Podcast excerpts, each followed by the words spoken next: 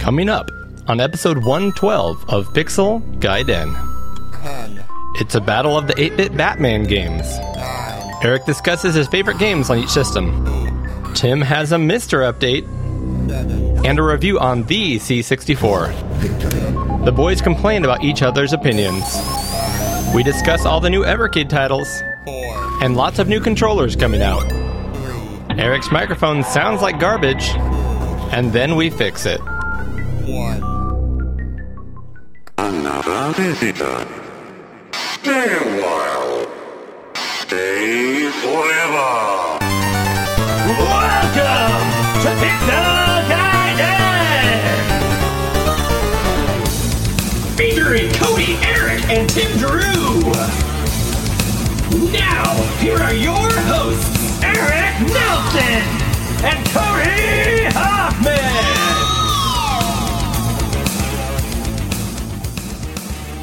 Oh, Eric, my friend Eric, how are you this month?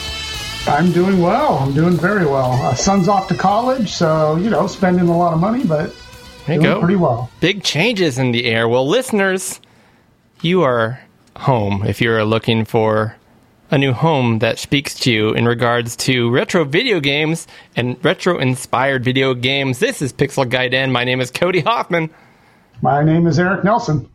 And it's almost like we've gotten uh, a lot of practice doing that, you know? Exactly. We're And almost we're here to pump you up. pump Right. you up. Pump you up. Yeah, my uh, we- really quick update with the family. It's fair time over here at the Hoffman household. So the girls just dropped off their turkeys at the fair.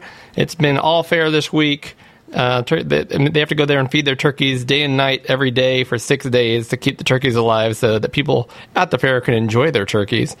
And at the very end, they auction them off to some, you know, nice local businesses who spend way too much on a turkey because they've got a cute kid standing behind it. So that's what Yeah. we've been up to. That's fantastic. Uh, the turkeys are fat. PHAT. exactly. And, Addie, and Addie's going into high school, so that's the big change for her. And like Nice. you said, Sam's heading off. Like that's a big change for you and him. That's right. And my daughter's going to high school for the first time too. That's true as well. You know what? Yeah. So big changes everywhere. All kinds of stuff. Unfortunately, Eric, we tried to get together so we can exchange beers. It wasn't in the cards. Primarily, I'm going to blame Fair. Uh. So we have different beers to talk about. We also have something for next episode that we are hoping to open together in person, but we'll open that next episode. I'm excited about it. Without further ado, let's go ahead and do a quick rundown of what we're talking about here on Pixel Gaiden episode 112. We're going to start, as we always do, with a couple of quick questions, get right into some retro video game talk. Um, we have, uh, of course, the Patreon song, which everyone looks forward to, except Yes. uh, probably me more than anyone else. Um, Tea Time with Tim this this uh, month will be on the MiSTer Multi, and he did a review on the C64, which has been out for quite a while. But Eric, you and I have been wanting one of these things, but they just aren't available in the states unless you want to pay three hundred dollars scalper scalper prices. That's right. I would love to get one. Absolutely, uh, Eric. You have an Eric's take this episode. I do. Um, I had this idea a couple weeks ago, and I've been taking notes on it. Um, but it is all the systems that I had growing up, and even in my early adulthood. Um, I I made a list of all the systems I had, and then talked about my favorite games for each system at the time. So not now has nothing to do if they're good games now, but what I played most back in the day Nostalgia based favorite exactly games of all time. nostalgia based favorite games and uh, went through it it was it's fun it's fun it was fun recollecting because i did have to pull up all those old consoles to kind of remember the systems i had Yeah, nice. and so like for the game boy i only had three systems so or, or three three games for it You So poor, it was poor, poor easy. child. yeah And it's, exactly It's one of those things when you have a, a Game Boy like that when you're a kid. Like that's what you played most because you're always out and about. yep But yeah, your mom would never get you a new game, nope so you're stuck out and about with Tetris, which is a great right. game. The first 20 hours you play it by yourself, yeah uh, and then you're like, well, I guess I'll play this again. and again and again because that's all you got exactly so Yep. that's that so that's what i talk about in that in, in my eric's take I should make us play Ren and Stimpy on the Game Boy one of these days because I had that game as a child because I was huge Yeah. into Ren and Stimpy and it was awful back then. I can't imagine how bad it, bad it really is if we played it like now through yeah without you know the rose colored lenses. I, I have this idea, and I was going to put it in our notes. Maybe now's a good time, uh, like a battle of the systems of the battle of the worst games Yeah, there you go. for two different systems. That would be great. Like, and maybe that could be in there. I might uh, I might plead the fifth, and I'll have Tim hop in for that one, and I'll do six good games with you guys. oh, yeah, yeah. You guys can focus on. exactly. Uh, and then rounding out the show, we have, of course, the news, and we have Battle of the Systems, where we're going to talk about a couple of Batman titles on 8 bit systems. Uh, Yeah. Spoiler alert, they're two of my favorite games, so I totally front loaded this. oh wow! I didn't Yep. know that. Yep. Next episode, uh, I'll run you through it real quick. Of course, we're going to do quiz questions. Tim will join us, and Eric is going to have uh, a second shot at his new game show format because it went over so well last time. It started off rocky, but it got better at the, towards the end. So I'm, I'm looking forward to it. There you go. We're going to go ahead and open that box Eric and I were just talking about. Uh, we're going to catch up and have six good games, with the topic being six good games that have beer in them. Honestly, I think it's kind of long overdue for this show that we It haven't is. had a six good video games with beer in them.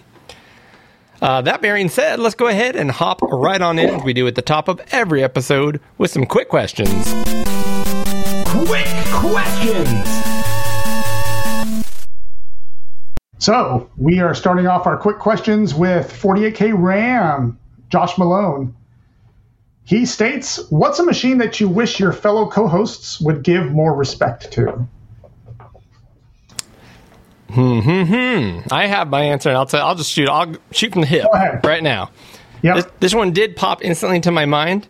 yeah. and I can apologize for it and explain it away any way I want, but I'm not going to. I'm just going to throw it out there. There is no reason that you and Tim should not love the ever loving heck out of the NES. It's like the best system. I don't understand Okay. why it doesn't constantly come up. Like, yeah, let's play these games. And you guys keep talking about these old, like, archaic computers and. Uh, you're Right, talking right. about No, these- I, I, I these had a feeling this was the one you were going to pick. and these shmups on like 32-bit and 64-bit systems, but man, the the heart and soul of retro video games. Everybody's shirt shows you the NES controller. Everyone has furniture and stuff based on the NES controller. And there's a reason for that, Eric. And it's not just because of nostalgia and because we're in America and it was like the big system here. It's because it is one of the best, most pivotal gameplay based systems. So you guys should So- love that system. I had a feeling you were going to say that, and, and I don't. I'm not going to say it's not true, especially with Tim. But you can't blame him. The NES wasn't very popular in the UK. It doesn't matter. It doesn't make the system any less amazing, Eric. That's true, and, and he, he he can go back. But in my defense, because I'm gonna I'm gonna mount a defense here. I did just beat Mega Man 2. Woo! So I played I played Nintendo and I loved it and yes, exactly. Um, so I mean I am I'm I'm getting there. I'm getting there. So I mean I've I've been playing a lot more Nintendo. Um, so I, that's my defense. I I'm I, I am I am trying. So what I what I will say is obviously Eric came and Tim came from the microcomputer mindset background, and a lot of that is very much um, you know European centric, and and even the American stuff kind of feels even more in that realm than the Japanese stuff, and obviously the NES being primarily Japanese developers all over it. I'm just Yeah. used to the Japanese gameplay, which to me is the best gameplay. It is mm-hmm. tight, it is functional, it is gameplay forward over Flash, and I feel like a lot of the other stuff is more of a tech demo than it is a game. And so Sure. for me, the NES focuses on games and gameplay. Now, of course, every system has a lot of terrible games as well. But Yeah. so that's where I'm going. I'll, I'll leave it there, Eric. What about you? I for for similar reasons to what you're saying, but I think if you were a little older, you might have more respect for the um, the Ataris, the Atari 2600, the 5200, the 7800, and the 8-bit line of computers. And I know you like them, but we never really talk about much from the 8-bit Atari line. And Okay. the the games aren't the games are definitely more rudimentary than the like the Nintendo, but the history is there, and there are a lot of gems. That was when they were inventing whole game genres. You know what I mean? Yes, true. Was was back. They, I mean, that's the roots of game genres was on those Ataris from back in the day, and it's a homegrown company. I mean, it was made right here in California. So I don't know. Uh, I appreciate will, that. I still will boot up my 2600 and play River Raid on it. play uh, Yar's Revenge. I mean, I, I think those are worth playing. You know what I mean? And Yeah. Now, admittedly, it's harder to find good games on it. For for me, the big gap, and we've talked about this in the, in the past, it's not that there's not good games and good gameplay on there. It's Yeah. the mentality that I struggle with, which is you hop on here and play the game, and I'm like, great. Like, what do I? How do I get further? How do I beat it? No, no, the number just keeps going up. The score keeps going up. Yeah. All right. Well, when do I win? When do I feel like I accomplished something? You don't, Yeah. unless you have other people to compare to. And so it's, it's just a different mindset. It's a score based mindset for most games. So There's not many games that have endings on the Atari 2600 for And sure. that's what that's what I, I always want to play towards a goal, and uh, it, it's Yep. hard with the Atari. That's that Not to would be my the defense. 5200 and the 7800 in your defense are a lot of ports, which I know you don't like. Well, yeah, it's not that I dislike them. It's that if I can already play that game, I don't need to go find other versions of the same game. But yeah, Yeah. yeah. But I love. But you're right. We should we should give a little more love to that. I would love to try some more 7800 stuff, which has Yeah. I think a little bit more of that uh, goal based gameplay. Yeah. and uh, and there's that new card out for it. So I need an excuse to get Yeah. that, bust that card out and start playing some stuff. Especially there's, I think there's actually a lot of homebrew stuff kind of locked onto emulators or uh, very small runs of limited edition carts for the 7800, 5200, and even the 2600. Um, Yeah. So get, being able to get an SD solution would help us to play those in real hardware the, the way we like to do here on Pixel Gaiden. Definitely. Cool. Next quick question comes from Pajako6502, and his question is is kind of an interesting question. We'll have to play with it a little here. If you worked on a one in, one out system for retro gaming computers or consoles, what would you sell or pass on to make new room for the new system? Yeah. So I guess it's kind of a. I would. I'm going to make it two part question because Okay. so, first of all, what do you want to add to your collection, and what is worth getting rid of in order to add something to your collection on this one in, one out system that we're theoretically taking part in? Yeah. Eric's thinking, uh, he's pontificating here. I am. I mean, do you have an answer? Or I can I can throw together one real quick. I, I kind of have an answer, but if you're ready, uh, you go for it, my friend. No, go ahead. Give me a little little more time to think about this. Gotcha, gotcha. So I'll, I'll go with this.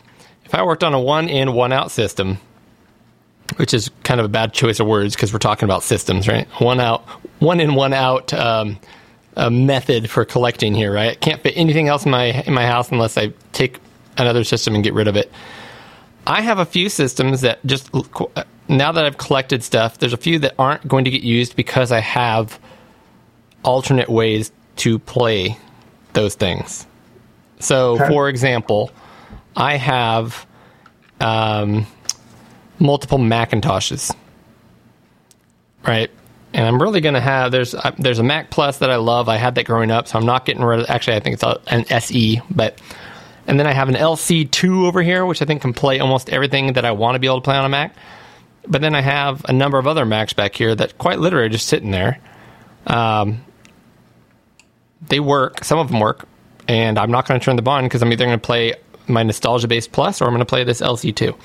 So I have. They're not duplicates. They are unique systems to Mac, but they play. You know, they work on the same architecture and everything.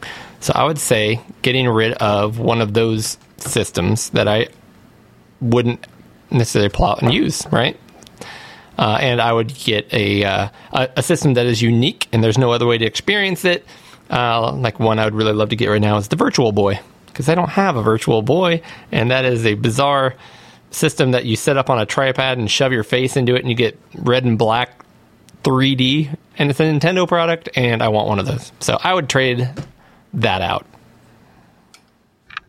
It's interesting because I I guess I'm taking the question a little differently. Like that would be your only system, and if I had just the Virtual Boy, and that's it, I think in a week I'd I'd be selling the Virtual Boy to get something else. Okay, okay. Um, I, but that's the way I'm taking the question. Um, two things. Um, the literal answer to this for me, which uh, I'm not going to answer it this way, but I would just have the MiSTer, and and and call it a day because the MiSTer does everything. I mean, it and it does it very accurately, and it's very nice. And that way, I could play everything. But th- I'm not going to use that; it's cheap. Um, on my desk, right next to me, I have the Amiga 1200. I never had one as I never had one when I was younger. I got this later in life, and and but it's always out. It's just sitting next to me. Yep. It's mainly because I don't like unhooking everything with all the cables and stuff, putting it away. So I do kind of do a one in, one out system anyway. But honestly, I probably would have like the A1200 out. I'd probably sell that because I could get a pretty penny for it. And then I'd probably bring in something like, um, I don't know. I, we're, we're, hopefully we'll talk about this in the next episode. I, I'd really love a virtual pinball table. All right. Um, so I'd get something like that, or even an all-in-one like stand-up arcade system that's really deluxe, has everything, the spinner, the trackball, something like that. Um, but I would probably sell the Amiga 1200 because honestly, I could probably get the most money for it right now. I mean, I do have other stuff that's more valuable, but I don't know. It, it's a hard question to answer because we, you and me are so locked into the podcast mode. I just have all the systems because I I do, and I hate to say it like this, but it's for research. Like I have Enjoyable research. and a lot of them sit and collect dust for six months. But when when I need it, I pull it out. It's there. You know what I mean? yeah. Um, Working on a one-in-one system wouldn't work. I'd have to pretend I'm just not. I'm not doing the podcast. You Yeah. know what I mean? Well, I mean, the Amiga thing kind of falls into my thing with the Mac, right? Because if I wanted to get rid of one of my Amigas, I still have five other Amigas, yeah, that's right. and they're all That's right. unique Amigas. They're not like copies. They're you know a 500, Yep. a 1200, a 600, a 2000, a CD32. Yeah, don't make us make these decisions, uh, Pajako. You're a horrible weird human being. existence to only have one system at a time, like own one system at a time. And I think that's what Pajako's real question is. And for the longest time, and when I began this whole retro revival about 15 years ago, the only one I had was the Commodore 64. And I, I just had that because that was nostalgia. But then I started getting other ones like the Genesis Yep. and the VIC 20, and then it exploded into everything known to man. And that, you know, I, I- I don't know. It would be a hard thing to sell one, get one, sell one, get one. That would be a pretty weird existence to me. Yep. So I think we agree. That was a terrible question. We should never have asked it. All right. It was a tough, it was a Sophie's choice question. I didn't like it. I'm not comfortable. You mentioned pinball, and that's so this. I have no other place to put this. I, mean, I guess I could. have I guess I could have put in this put this into catching up. But I'm very excited, Eric, because next Yeah. time you and I hang out, we need to meet in the middle in Rocklin, California. I Okay. recently, I, I, I don't know when it opened, but I recently looked and I saw I was just looking on a map, right, looking at something in Rocklin. I noticed at the corner of my eye there was a place. Looked like it was written in German, Okay. and it was called. Uh, oh what? Oh shoot, Rhein man! Heinzgebot.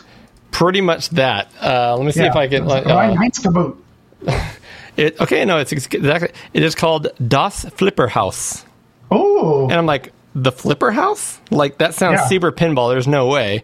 And sure enough, it is a small business in a strip mall that has a. Uh, it looks like about 40 pinball machines and a bar, and that's it. That's what it is. that's great. 40 pinball machines in a bar in Rocklin. So That's all yes, it- that's all I want in life. Right. Uh, so yeah, we're going there. That's all I can say about that. We're going Oh, there. I would love to go there. So yeah, we'll have to book a date here pretty soon because I would love to do it. All right. So Eric, Yeah. I decided things have gotten a little stale with our advertising. All right. Okay. Yeah. Yeah. Yeah. We, okay. we we uh, we love our show sponsor, which we'll talk about here in just a minute. Uh, but you know, we kind of we've been doing the same shtick. It's funny. It's off the cuff. You know, we do our thing. Mm-hmm. Uh, I think it's time for us to up our game and get a little more professional here, Eric. Oh. Okay. So okay. you, you literally hear this. you literally don't know what what we're about to do here, and that's fine. Uh, Right. You know, I, I was watching some table reads and stuff on the internet of uh, you know uh, sitcoms and things where they do a table read, and sometimes they'll YouTube it and say, "Hey, look what a table read feels like." So you and I are going to do a table read right now of a retro rewind advertisement that I made. Okay. All right. So Eric's never seen this before, and we're just going to go for it. And you can't. You just got to read it. You just got to read Yeah. it. So I'm going to show you my acting chops. yeah. So, all right. All right. Anyways, uh, we'll be right back after this uh, this note from our sponsor. Hey, Eric, what you got there? Where are the notes? Oh, are you not? Oh, hell. We're gonna have to redo this part of the show, aren't we? Yeah. Hold I'm on. sorry. I don't. Ha- I don't have my, my script here. No, I, I'm trying to share my. sc- I didn't share my screen. There we go. There we All go. All Okay. right. Now you can see All it. I'm ready, man. This is good. right, This is all great. right. Okay. Hey, Eric. What you got there? Hi, Cody. You mean this whole thing? Why, it's a Commodore 64 computer from the 1980s. You don't say. That sure is old, and it still works. You bet, thanks in large part to my friends at RetroRewind.ca. RetroRewind.ca, you say? Yes, just as I always say, RetroRewind.ca keeps me in the play all day. Wow, that sounded ridiculous. But what exactly is RetroRewind.ca? Well, I'm glad you asked. RetroRewind.ca is the best place you can go for all of your Commodore and Tandy color computer parts and accessories. They have everything from diagnostic tools to capacitor kits, flash carts to load software, and games onto your old computers, and upgraded modern tech to upgrade your equipment up the wazoo. Wow, that sounds great. But what exactly is a wazoo? I don't feel comfortable discussing that with a stranger. Hmm, okay, I'm interested in getting a classic computer of my own. Perhaps one of these Amigas I've been hearing about. Do you think I should get one? Absolutely. They are very cool systems, and there has never been more support to keep them in tip top shape. So I shouldn't be afraid of it failing on me? No, you silly bitch. Frank and friends at RetroRewind.ca has just what you need to future proof all Commodore computers, including Amigas, VIC 20s, and even the C16 and Plus 4 computers. But I don't even know where to start when it comes to working with electronics. Don't fret, you young ignorant man. RetroRewind.ca also offers installation services for their accessories, full recap services, and even repairs for your non working systems. But .ca, doesn't that mean they're in Canada?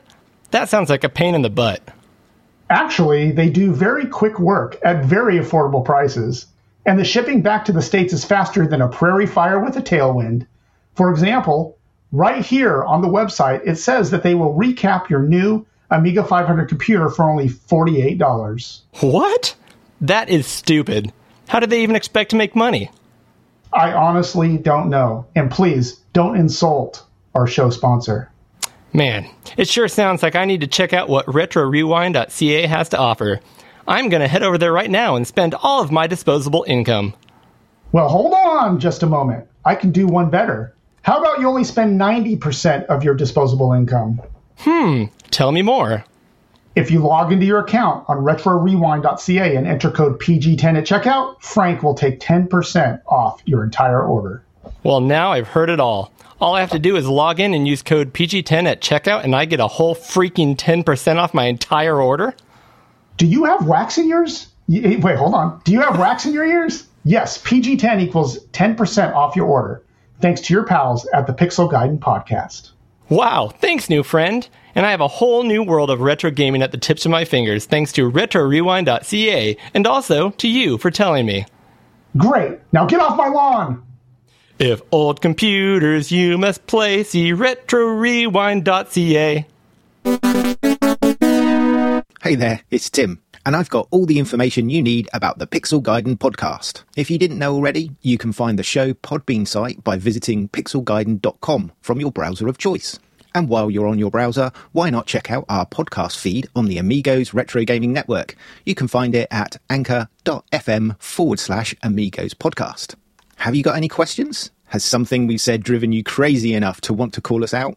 Or you just want to say hi? We love getting your feedback. So here are the ways you can contact us. You can reach us on the show Twitter account, which is at pixel underscore gaiden. You can email us, and our address is podcast at pixelgaiden.com. And if you want to reach us directly, that's Cody, Eric, or Tim, the best way to get us is through our Discord channel on the Amigos Retro Gaming Network. You can get there by becoming a patron of our show at $3 or more, and we will get you a link to join the fun. If you want to reach Cody, Eric, or Tim directly, you can get us on the following platforms. You can reach Cody on Twitter or X, and that's at Oddball49. That's O D D B A 1149. Eric is also on Twitter and on Mastodon, and you can get Eric on Twitter at duhproject. That's D U H P R O J E C T, and at Mastodon is at duhproject at oldbytes.space. And Tim is on Mastodon at Sanxion, that's at S A N X I O N, at oldbytes.space. If you listen to us on Apple Podcasts, we'd love it if you'd give us a review, and also for any of the other podcast catchers that you may use. Here on Pixel Gaiden, we like to announce every patron subscriber that subscribes at a $3 or more level by using our random adjective generator and a little bit of song. And this month, we're bringing back the dub. The ambitious Ann Stiller, blissful Jason Holland, the chic Mr. Toast, diligent Paul Jacobson,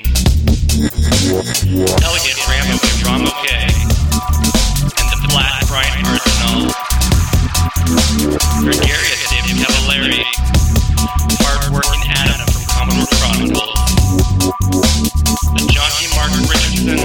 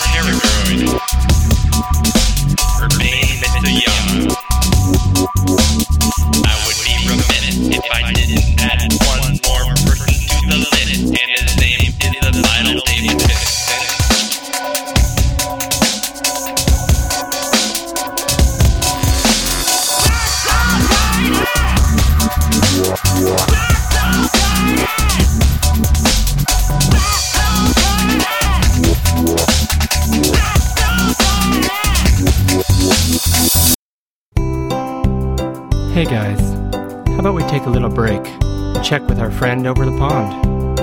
That's right, it's tea time with Tim.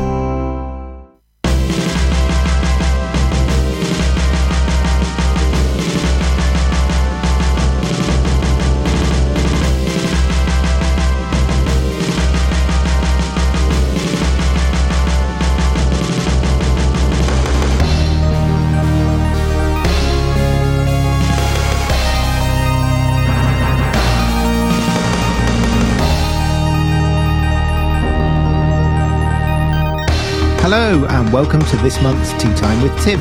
And this month, I'm going to talk about two new additions to my collection. So, first up is something I made reference to in last month's Catching Up, and this is the add on for the DE10 Nano system, uh, which is the multi system by Heber. Now, if you don't know already, the DE10 is the beating heart, the FPGA system that allows you to run all the cores that is the MiSTer. Now, this board, uh, which is an add on for the DE10, was developed by Heber in conjunction with the Retro Collective, which essentially I believe is Neil and the team at RMC. So, a bit of backstory to this um, Richard from Heber uh, reached out to me on Twitter when I was still using that. Um, he said uh, that he'd heard me talk about uh, getting a D10 Nano um, and wanting to uh, get into the MiSTer. Um, and he very kindly offered me a, uh full multi system uh, setup.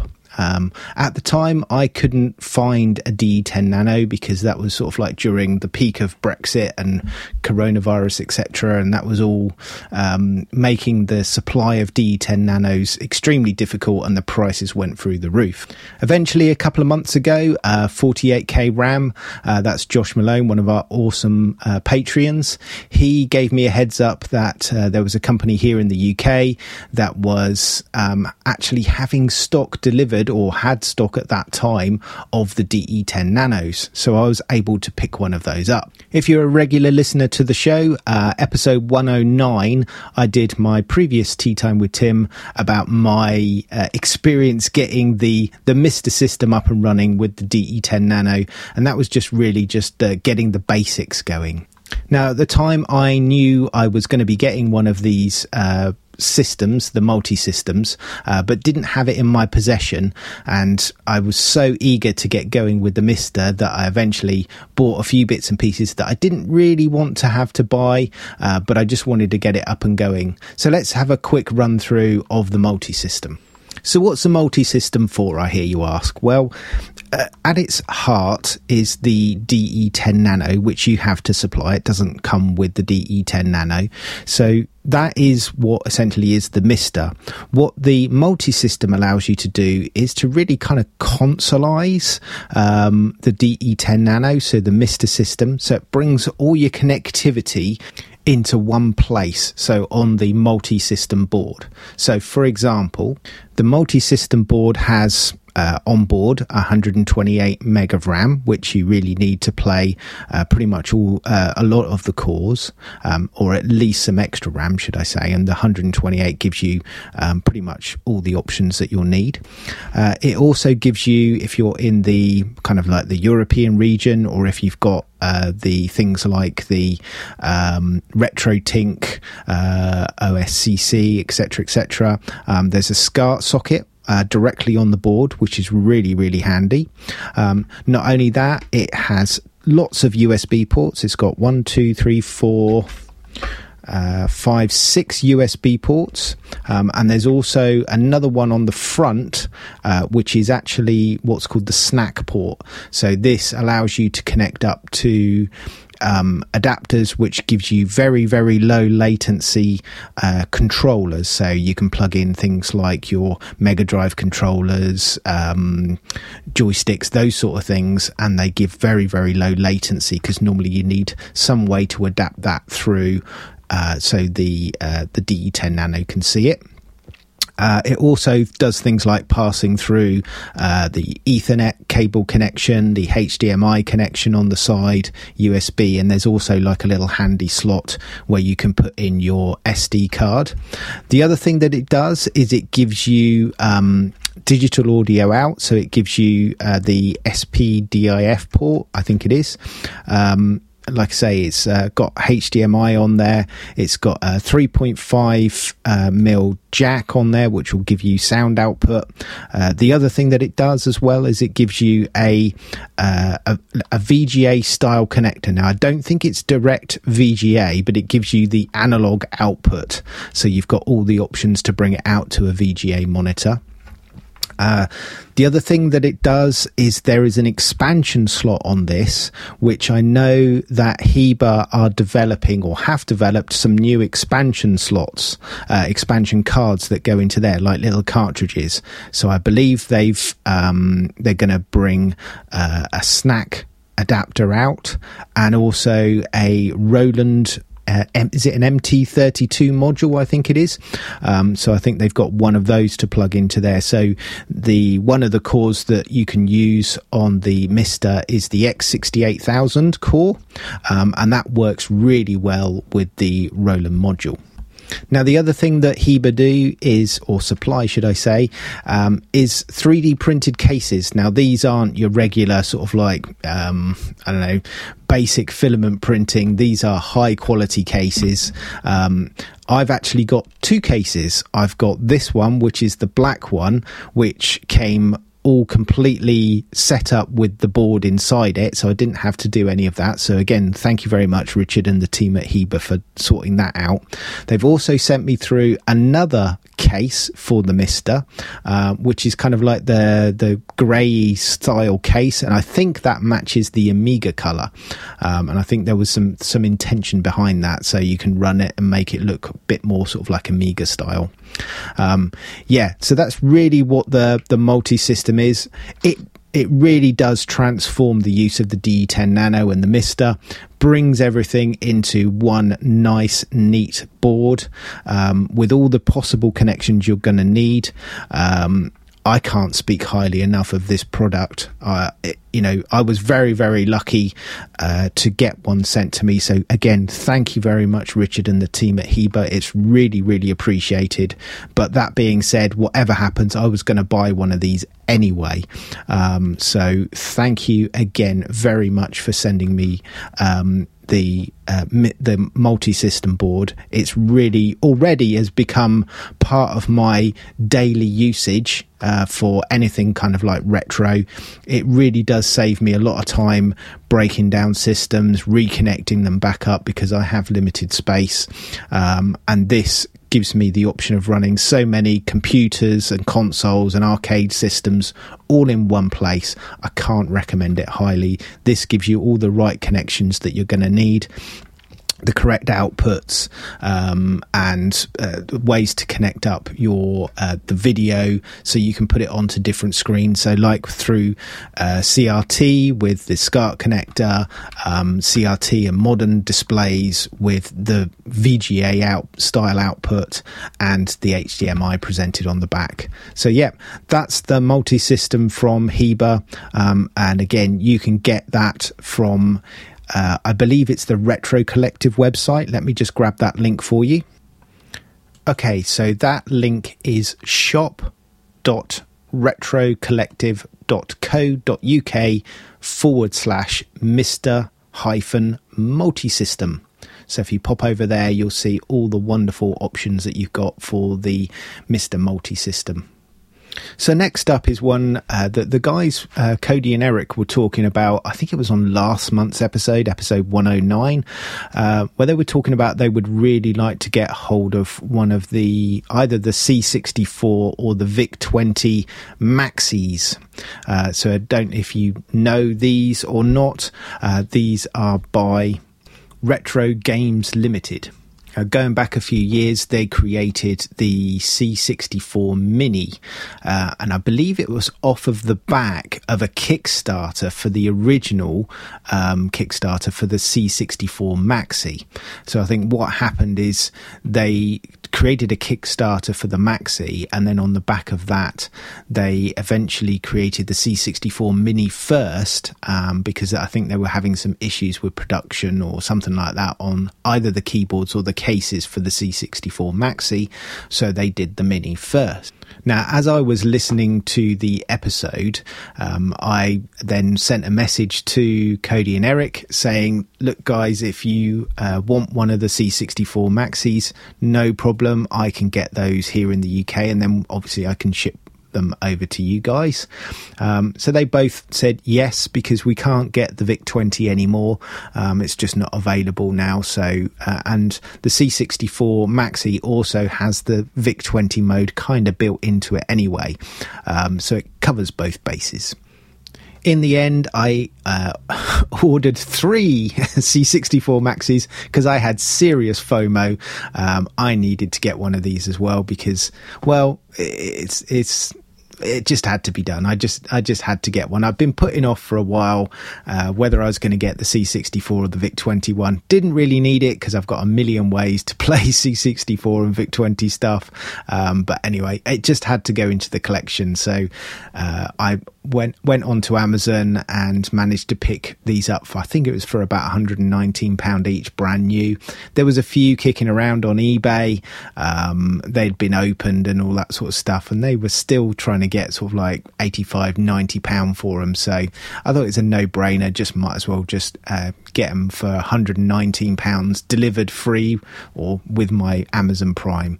Anyway, so yeah, so I managed to pick up um, the C64 Maxi.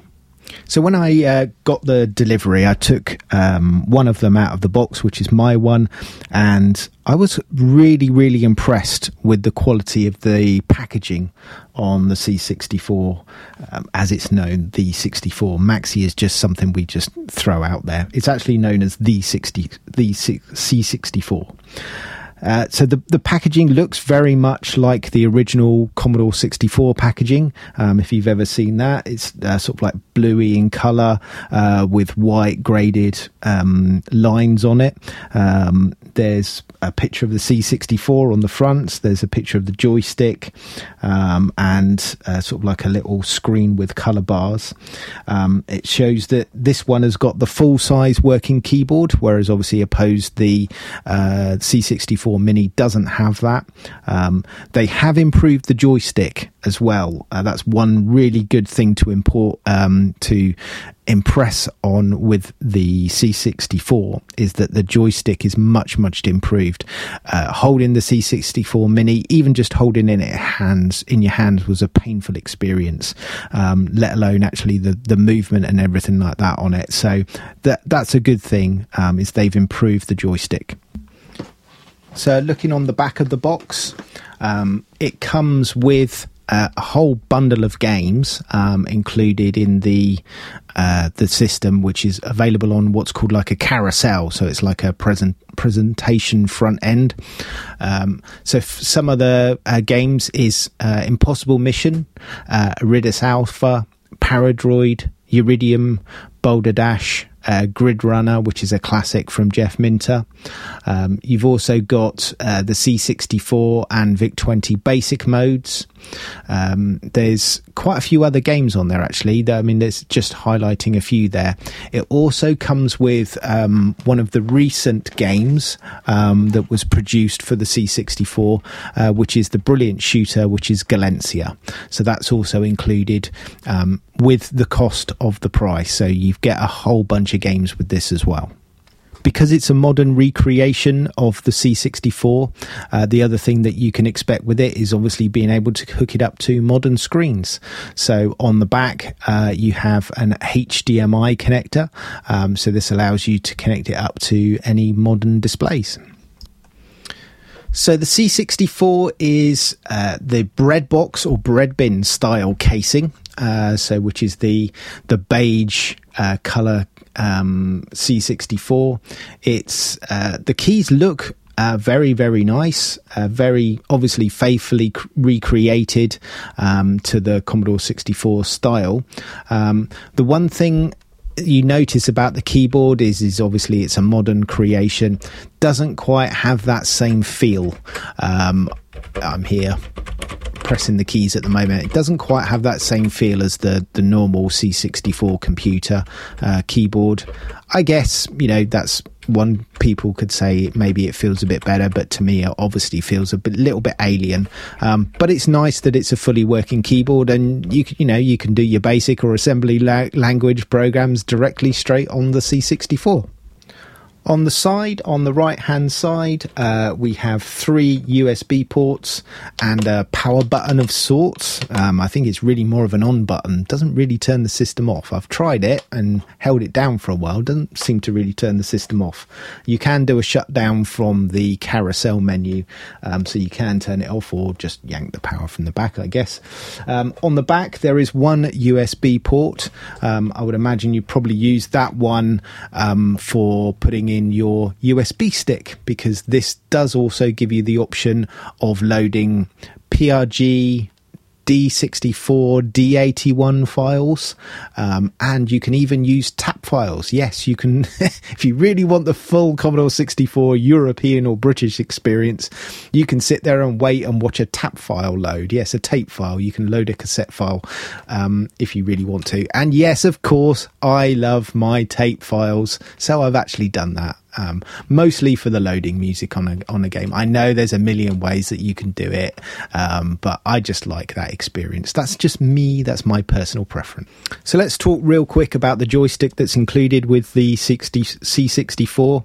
Um, if you've got a C64 Mini, uh, it looks very much the same. It's kind of a competition pro style look to the joystick, um, which I don't mind. I obviously prefer the zip stick myself, um, but the, meh, it's just just how it is. Maybe they took this original molding from the uh, original recreation that you may not know is out there, which is the D64, uh, which was designed by Jeri Ellsworth, um, and inside it literally was a fully working Commodore 64 inside the joystick, and the uh, PAL versions, I think it was, um, you could actually open them up and use them directly as a Commodore 64. Um, some people even sort of like got lines out to them to connect up a keyboard and all that sort of stuff and use them properly. The NTSC version was slightly different, I think, and didn't really allow you to do that. It's a bit more locked down.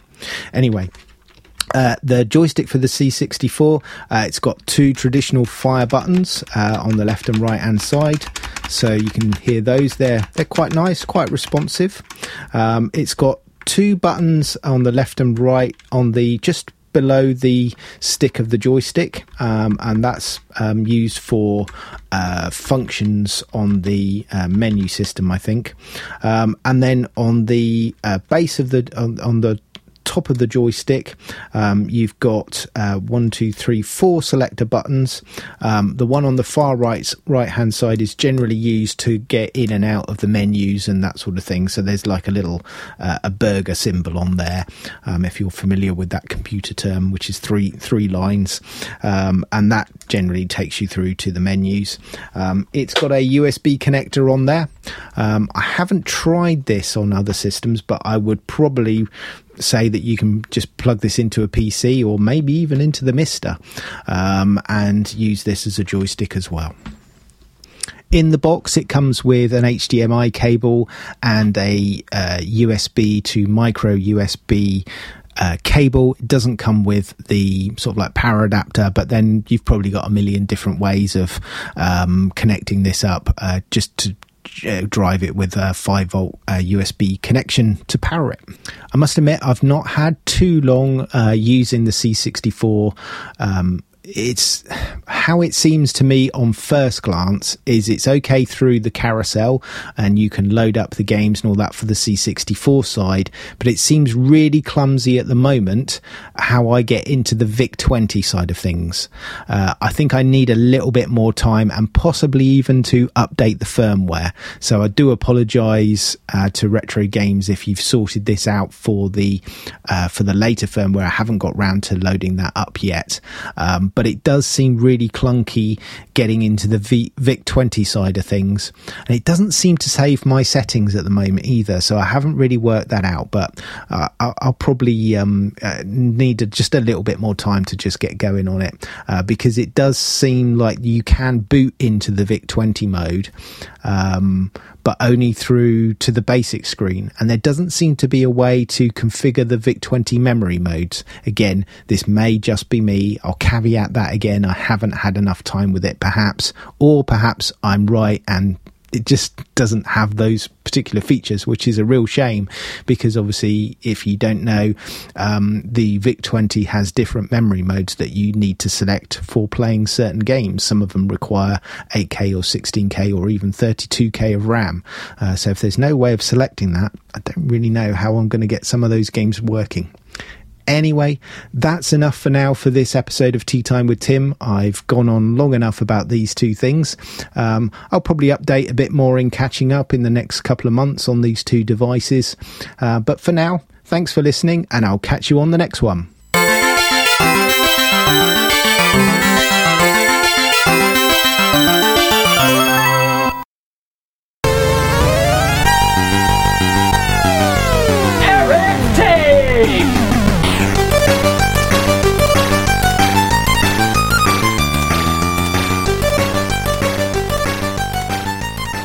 This month on Eric's Take, I wanted to cover my favorite games for each system that I grew up with or had in my early adult life.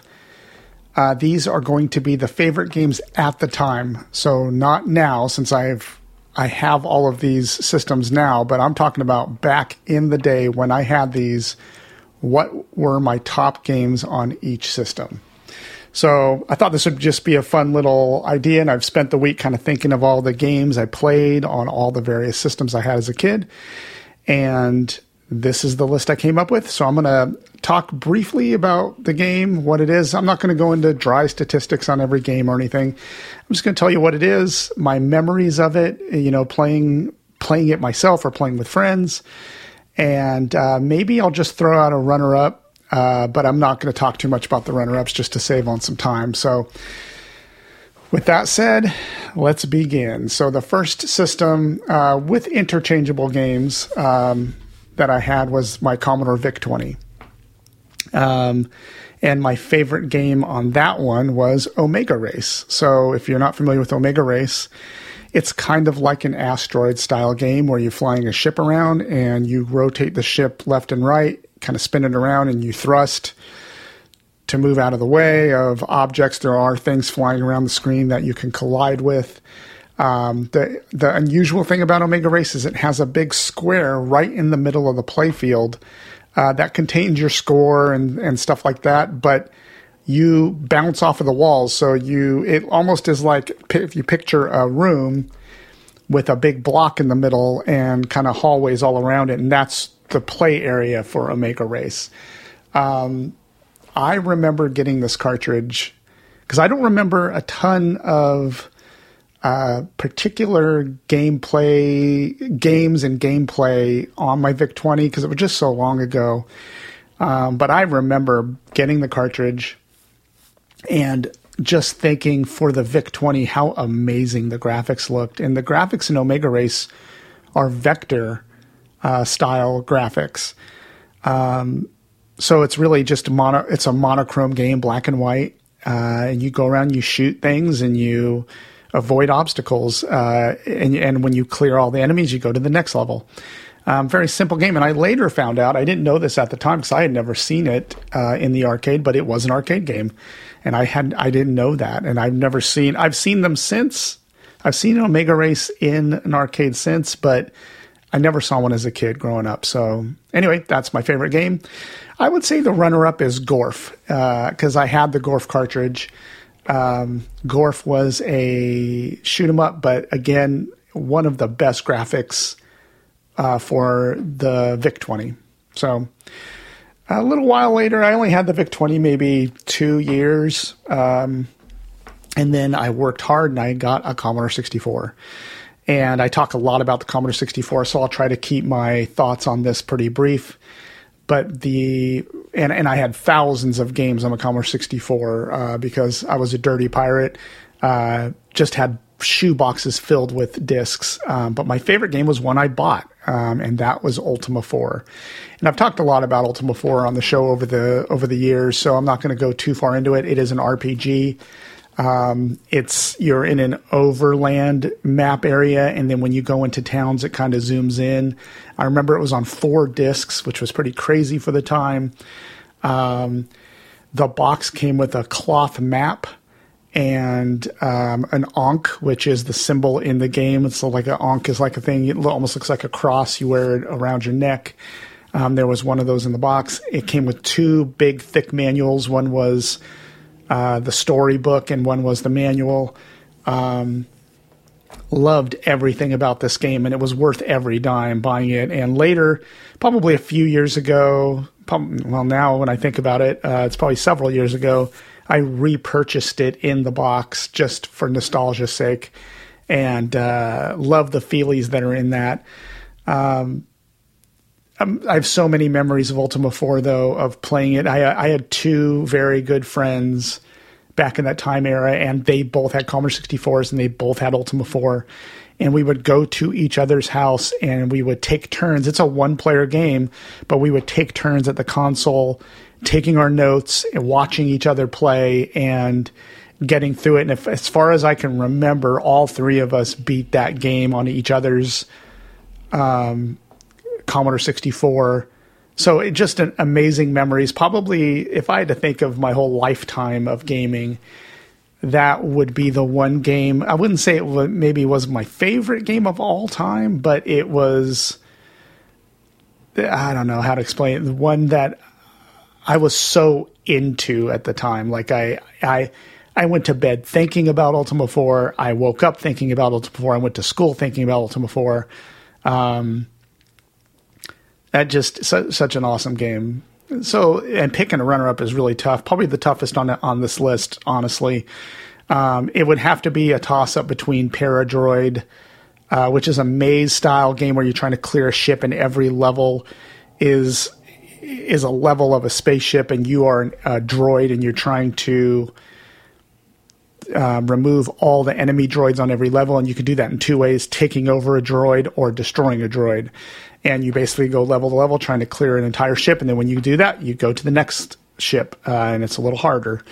Um, that game, and then also uh, Gunship, which is another game like Ultima 4 that I spent a lot of time playing with friends, um, switching back and forth. I loved the feelies. I bought that game. I didn't buy Paradroid. I never saw that for sale here, but Gunship I did see for sale.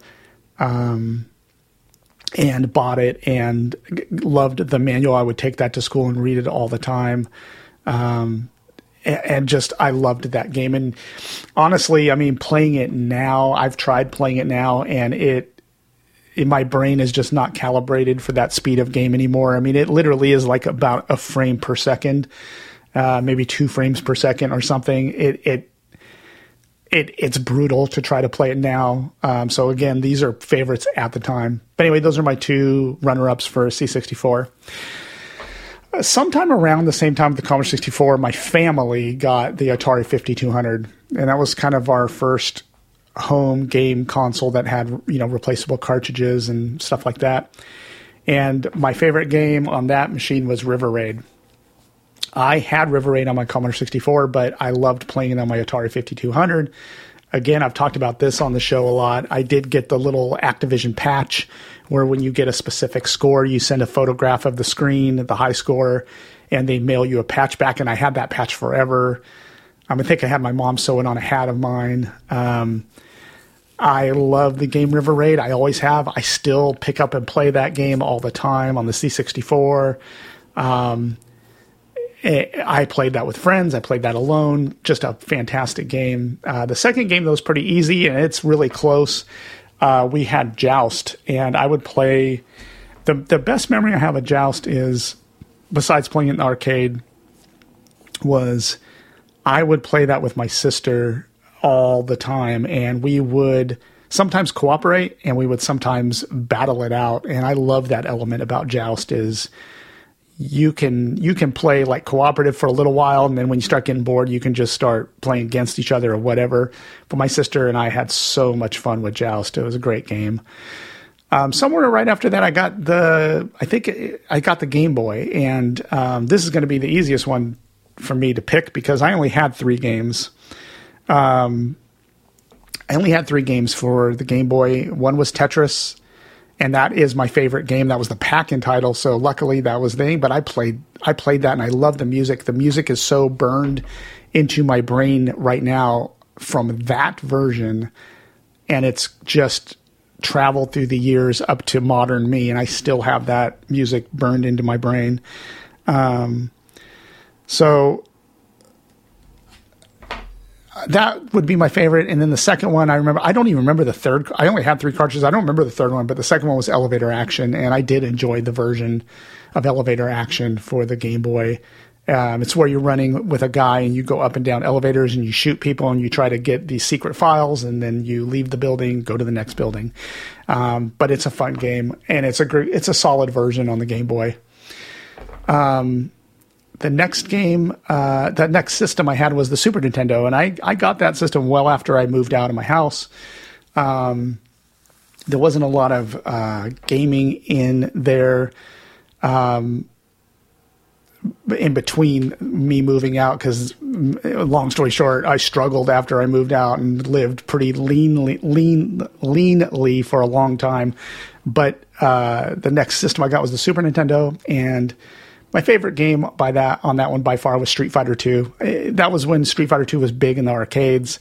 Um, it was a phenomenon around my neighborhood, around my group of friends. Uh, we loved that game. Uh, I still love it to this day. Still play it all the time. Uh, my gameplay with Street Fighter 2 is a little unusual because I don't like usually people will pick Ken, Ryu, or Chun Li because I think it's not a secret that most people think those are the best characters in the game. Um, and I and I when I watch a lot of tournaments, uh, those are the, always the characters that are used. Um, and I'm talking about Street Fighter Two Championship Edition. Um, I always picked one of two, either Blanka or um, E Honda, which was the big samurai or a sumo wrestler guy. Um, I love Blanka. I play that's still the, my main guy that I play all the time. When I'm playing someone very very good at Street Fighter 2, it is very difficult to beat like a Ryu or Ken with someone who really knows what they're doing. But um, in in casual play, I can I can I, I, you can usually pull out good wins with Blanka. Um, the second one I've covered just recently on the show, so I'm not going to go into it. But my runner up for that one is Super Bomberman 2. I've used to play that with really just it wasn't a solo game as much as I played with a lot of friends at the time and and uh, have great memories using the multi tap with the SNES. Um, the next console I got was the PS1. Um, my favorite game on there is Twisted Metal 2, and in fact, uh, when we uh, cover uh, catching up, I'm going to talk about how I beat this game once again. I've beat this game so many times over the years. Um, I've seen. I, I usually play Warthog, which is like the little Humvee, um, and I've seen that ending so many times. It- the ending of Twisted Metal is uh, like Caly- uh, Twisted Metal Two is Calypso, the guy who runs the tournament, uh, grants you a wish, and uh, so all the endings of all the characters are like what they wish for after they beat the tournament, and there's kind of like this these kind of stylized cutscenes that show the ending. So they're all pretty cool. But with that said, I, I I've beat it many times, but I've only beat it with maybe three characters. So uh, I still should go back and try to beat it with every character. But I do have my favorites, and that's what I enjoy. Another weird thing about Twisted Metal 2 for me is that I don't. My favorite mode of playing isn't the tournament mode, which is the the the main mode. I like doing the challenge mode, which you just pick what enemies you want to play against and how many, and then you get you pick your arena and you just battle it out and you see how many victories you can get. Uh, I that's my comfort food style gaming. Like I just love picking challenge mode, picking players, and and uh, just having at it, not worrying about the tournament so much. Uh, so that's my favorite mode of playing. The runner up for sure is Tony Hawk Pro Skater 2. Loved that game on uh, PS1. It really defined my gaming for several years because I would always buy skating games after that. Uh, loved that game so much. Um, the next uh, console I got was the PS2. And that one, uh, my favorite game for sure is Burnout 3 Takedown. Uh, maybe about a year ago on the show, I talked about how I played through that again and beat it. Uh, love Burnout 3 Takedown. One of the best arcade racing style games. Uh, it's worth playing right now. Uh, it, it it is so good. I love it. I miss Burnout games. They were all really good. So um, the runner up for me would be Grand Theft Auto Vice City. Um, Grand Theft Auto, I I do enjoy those games, and over the years, I've pretty much purchased every one that has come out. Um, I liked Vice City because it was made in the '80s. I love turning on the little radio in the car and listening to '80s tunes and driving around the town. Uh, thought it, that was a fantastic game. Um, and then the last co- machine I'm going to cover, and I'm not even going to do a runner up because uh, this is kind of a newer console, so I don't really want to get into it too much. But it was uh, Xbox 360, and I've covered that a lot in the last couple of episodes. Um, I think my favorite game on there by far is Rock Band because it, me and my family played that together. So my son, my daughter, my wife, uh, all of our friends would come over and we would play Rock Band, and we would have nights where we would just swap in and out different bands of different players. Like you know, it'd be me and my wife and my my kids, and then you know, friends of ours would step in and play, and you know, we would just keep swapping in different players, and uh, every time. So the way Rock Band worked is you had all the instruments, and you would play different songs, and you would try to achieve higher scores based on how accurately you played. But um, they every week or two, I don't remember. It might have been every two weeks. They would release a music pack, and they would be like I don't I don't even remember how many songs in each pack.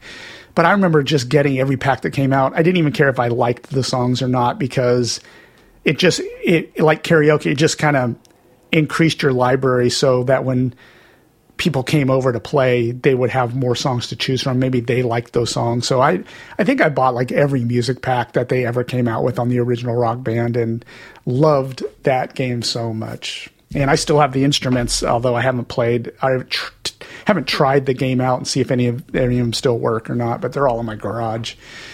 Um, anyway, that's it for my list. Uh, it's fun taking a tour of kind of a memory tour of my favorite games at the time when I had these.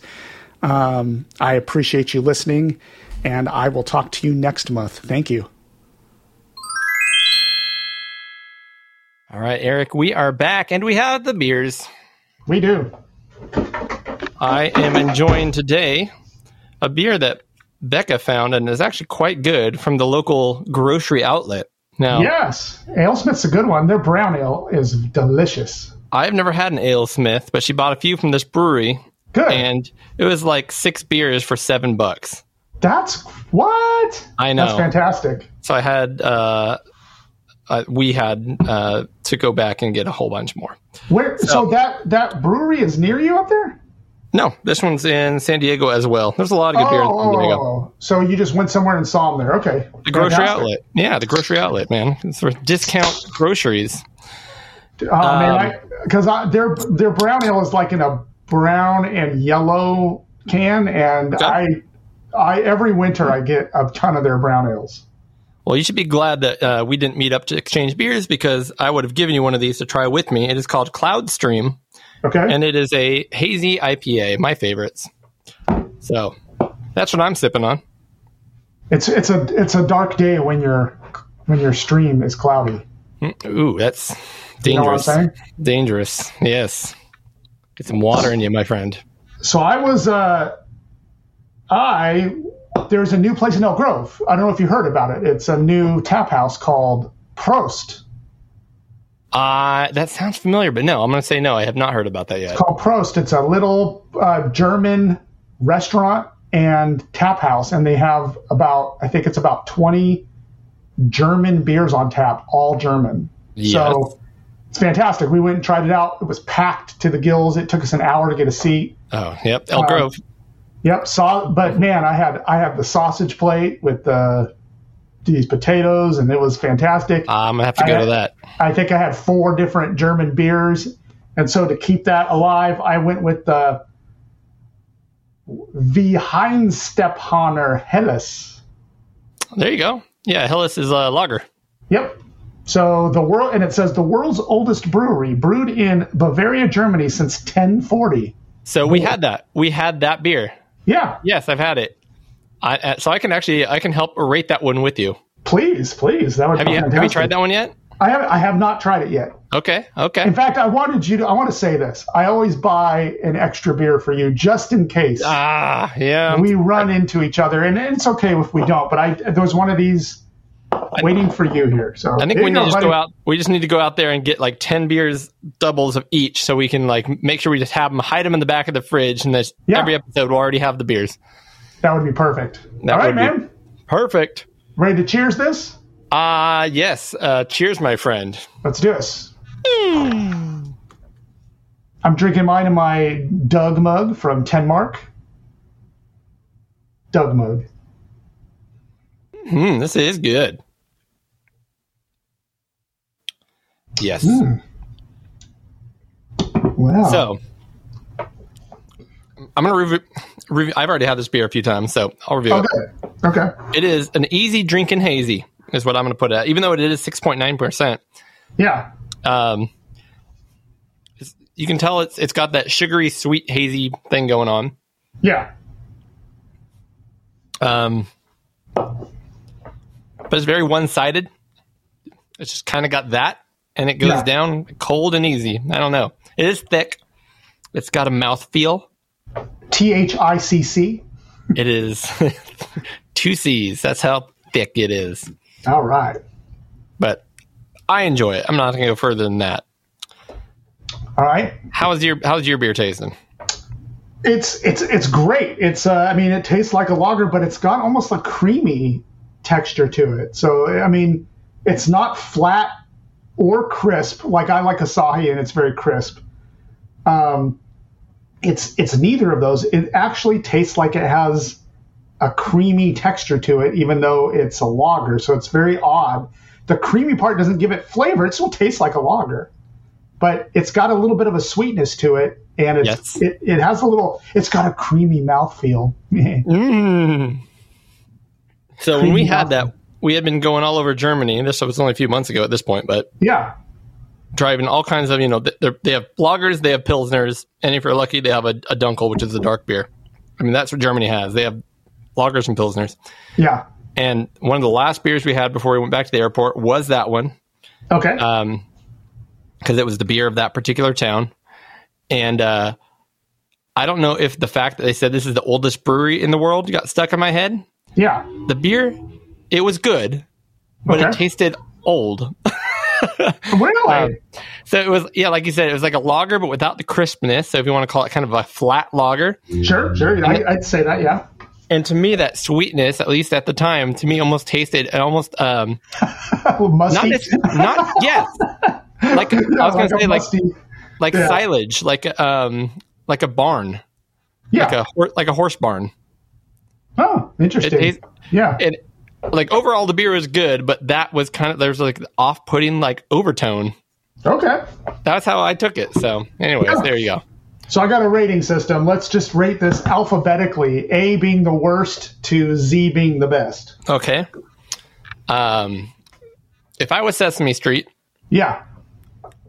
Z being the best. Z is the best. I'm to go Okay. A is zero and Z 24, really, if you want to put it I'm to that. give. I'm to rate both beers because I had that one. I'm going to give this one. Oh man, you have to make me count here. It's like the, the drunk driving thing where you have to like read backwards from Z. Exactly. Um, I'm going to give this a solid T. T. Oh, so it's pretty Yeah. good. That's pretty good. Oh, I, it's very good. It's not amazing, but Yeah. for the especially for the price we got it for, but it's just an easy drinking all day hazy. Except I say all day, you'd get for schnookered. It's six point nine percent. Now Okay. I'm gonna go to your beer. yeah. It's a lager with that weird barnyard taste, sweet silage thing going on. A little flat. It was probably my least favorite beer I had in Germany, to be honest with you. Really? So I'm gonna pretty give. good. I like it. Go ahead. So I'm gonna give it an L. No, that's not. That, yeah, I'm not. I'm not gonna. I'm not gonna. I actually was literally thinking M for musty. Like M, M is for- there you go. about. I'll actually I'll join you on M for musty. M for musty, but I, I. It's refreshing. I actually. I would drink this again. This is a good. This is pretty decent. So I'd drink it. I just wouldn't order if there was something else on tap. Three. Fair- there fair are enough. three bats. Prost. Prost, my friend. Oh, that was Uh, it was cool when we when we went to Prost, the restaurant here in Elk Grove. Uh, Yeah. they have community seating. So like you sit down at a bench and there's other families right next to you or other Yeah. groups. And like it was cool. We sat down and there was this group next to us and we just started cheersing each other. Prost and like Cool. t- talking with them it was a really neat like little community thing. So pretty nice. I, I like that. I like that. yeah. Time for the news. Reporting the news!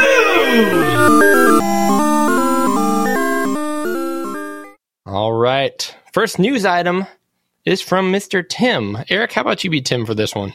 I will. I will. All right, Tim. Oh, and this is a good one because I, I, I was going to bring this up too. And we brought this up on the show in the past when it was in its early planning stages. So Tim says Sam's journey from the wonderful people at Knights of Bytes sticks it, takes a step closer to coming to you on the NES, or I shouldn't say NES, Nintendo Entertainment System. How European is that to call it the NES? Yeah, exactly. Pre-orders are now open on the PolyPlay website. A disappointment that at the moment there is no USA distribution announced yet. However, you can pre-order for the sum of 60 euros for the NES, and they are also doing a Famicom version. Oh, that would be cool. I'd get a Famicom cartridge. That would Yeah. be pretty neat. There's also the Ultimate Edition for 180 euros. Ultimate um, Edition. That's one game, Cody. I want to go back and try to finish on the Commodore 64, Sam's Journey. I got maybe halfway through it. It's fantastic and it's perfect for the Nintendo. It would be a perfect game. In fact, if if if I don't, I'm not going to pre-order this, but if it did come out soon, I'd probably buy it on the Nintendo and try to beat it on the Nintendo. Okay. I have yet to play it to this day. It's still on my bucket list. No, excuse. This is a game where a rare game because on the C- C64 you play most of your games with a joystick. This game could really benefit from the NES pad, Oh yeah. in my opinion. So, I I read about this a long time ago, and I knew that it was coming, but I, I, I don't want to pre-order anything anymore. So I'm going to wait until this comes out, but I'll probably get it. You and me both. And you can actually get a NES controller that is a Sam's Journey specific NES controller with picture of Sam on it. Look at that. Cute little guy. That is pretty neat. Uh, it, it is a fantastic game. I mean, we've talked about it before on the show. It's a great game. So, Sure. all right, Cody. Speaking about is- great games, Speaking of great games, now this one's going to take me a while. I'll, I'll be up front, but the That's fine. Evercade announced and then had its Evercade showcase in the amount of time since our last recording. Now, yeah, the first showcase we did talk about last uh, episode was Volume One, uh, and there were some games released, some of them pretty cool, um, but a lot of compilations of games. You know, stuff. I think some of it was from Pico. Um, there was a Sydney Hunter collection we were excited about. I actually did pre-order that.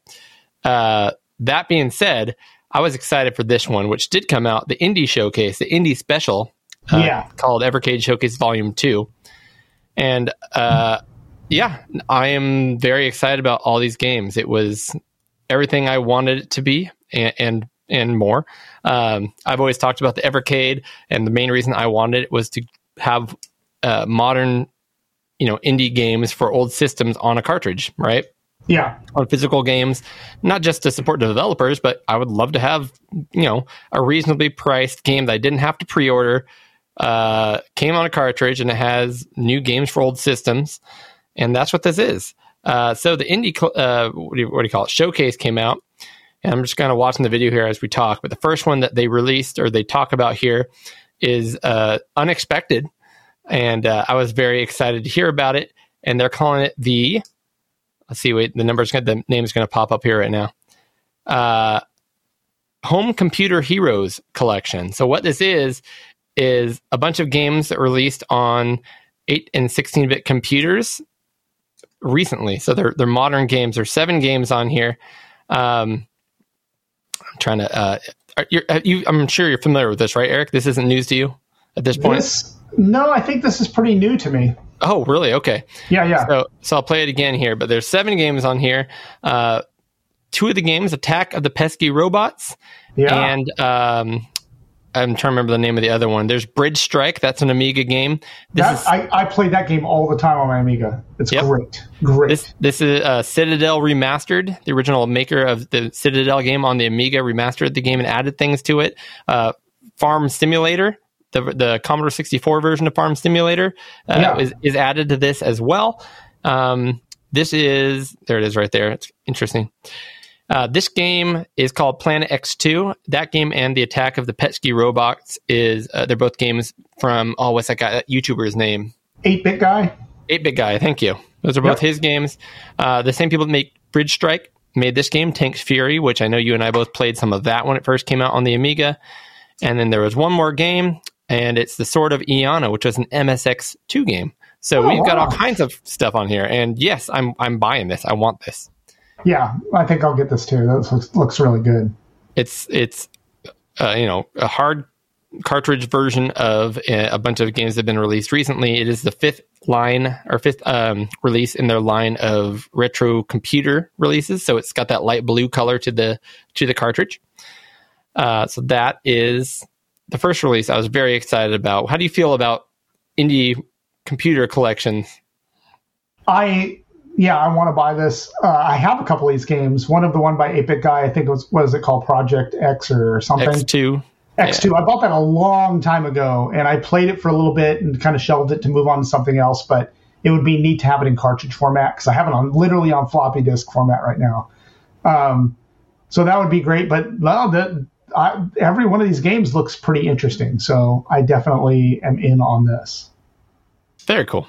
Yep. Um, so one of their big ones here was a couple a couple games to release at the same time here, and uh, this is part of their red cartridge line, which um, let's see here we go means uh, they are console games. However, these are again indie games that exactly fit what I want to buy. One of the cartridges includes Good Boy Galaxy, this really cool uh, Game Boy Advance game. They never say what system it's on, but it was Game Boy Advance. And this game, Witch and Liz, which is like a puzzle platformer. I believe that was either Genesis. I want to say I it was played- a Genesis game. I played that game, so I must. And Demons of Asteborg, I've had that game Oh, too. you, jump, yeah. you jumped the gun on me, Eric. But I did. yeah, I did. but this game looks super cool with this dog. It's an RP or a, a side-scrolling run and gun, and then kind of a puzzle push platformer. Um, and then two games that were released on the Genesis, which is Demons of Asteborg, uh, Yep. is being bundled as a, a you know a dual game along with the other game that that company uh, recently came out with, which is I'm trying to remember the name of it here. It's hard to read, hard to see on here on this video. Let me let me make it larger here. Come on, get bigger. It's not going to get bigger for me.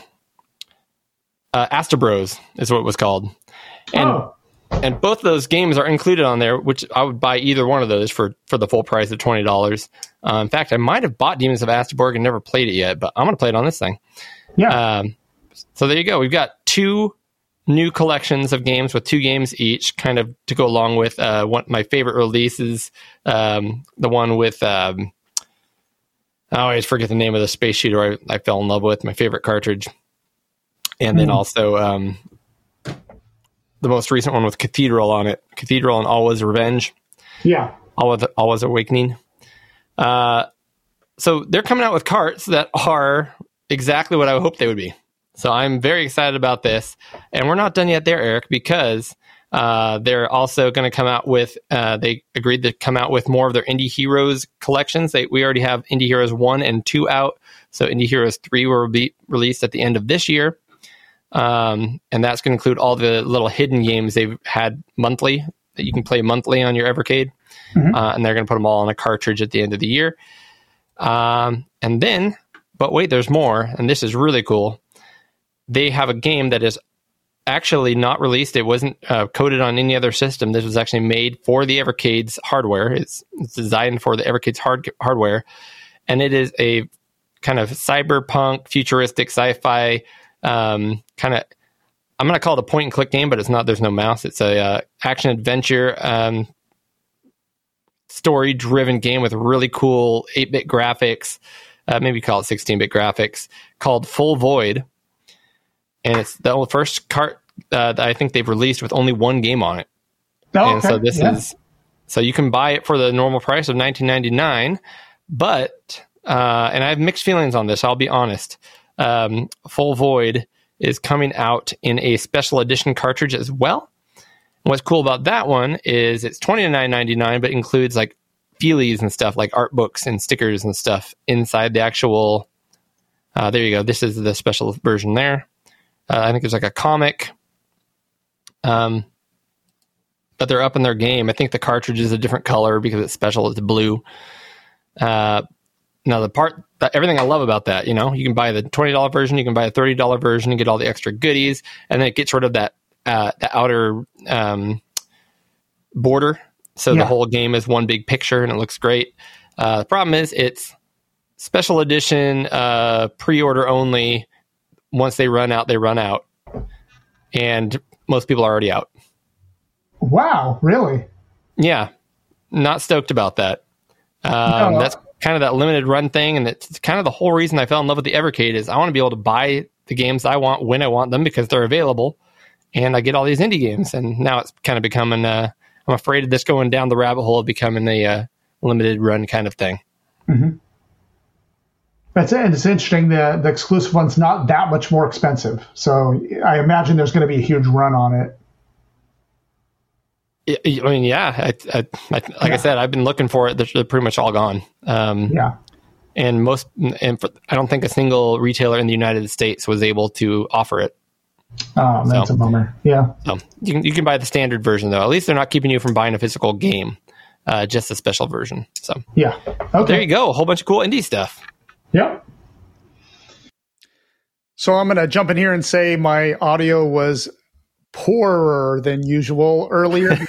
for some reason, the tool that we use to record the show um, switched mics on the system I'm using and was using my webcam mic instead of my professional mic. So I am back on the pro mic, but uh, hopefully the other audio doesn't sound too bad. I think you sound beautiful no matter what, Oh, Tim. you. I mean, Eric. Ooh, ooh. the squiggle lines and they were strong, uh, so I just assumed that it was okay. I, th- I think it's listenable. It's just not. It's not the high quality that we used to on the Pixel Gaiden podcast. You know, our Patreon supporters provide for a quality show, and I think That's we let right. them down so far. So let's go ahead and double time this. Uh, next one's from Tim. Go ahead and read that one for us, Tim. Yep. So Tim says our show friend and retro game maker legend Juan J. Martinez has done it again. This time, Juan, is delighting us with a fantastic little platformer for DOS, which is kind of cool. Very yes, cool. that's right, a DOS game. The game is Gold Mine Run. It's heavily influenced by Night Knight on the MSX. a great game. Yep, another game by Juan. But that's no bad thing, as that's also a great game. Check it out on on Juan's website. If you do go download it and play it, throw him a few bucks uh, on his Kofi site. He does not do it for the money, but it helps to show appreciation for his continued efforts making games for us mere game playing mortals that can't code for toffees. That's a English thing. Must be very British. Yep. It's a it's a Bobby Dazzler. Also a good name for Juan's next game, which I agree with. We should all be characters in that next game. Ooh, I like that. Um, Bobby Dazzler. Yep, and there I'm- is a um, there'll be a link in our show notes, so go check out the game. It looks fantastic. Yeah, I haven't seen this yet. It does have some um, Night Knight vibes to it with the the platforms and uh, but yeah, it's this like minor underground theme with like uh, you know gold prospectors and snakes. Very um, yeah, very American Westy, I guess. Um, Yep. Gold Mine Run. There it is. Minimal requirements for or 386. How to play. Now this is one, Eric. I will have to say, and it's got keyboard controls. Very DOS. Yes. Um, this is one that I have to admit. Uh, oh, you can still play it in DOSBox.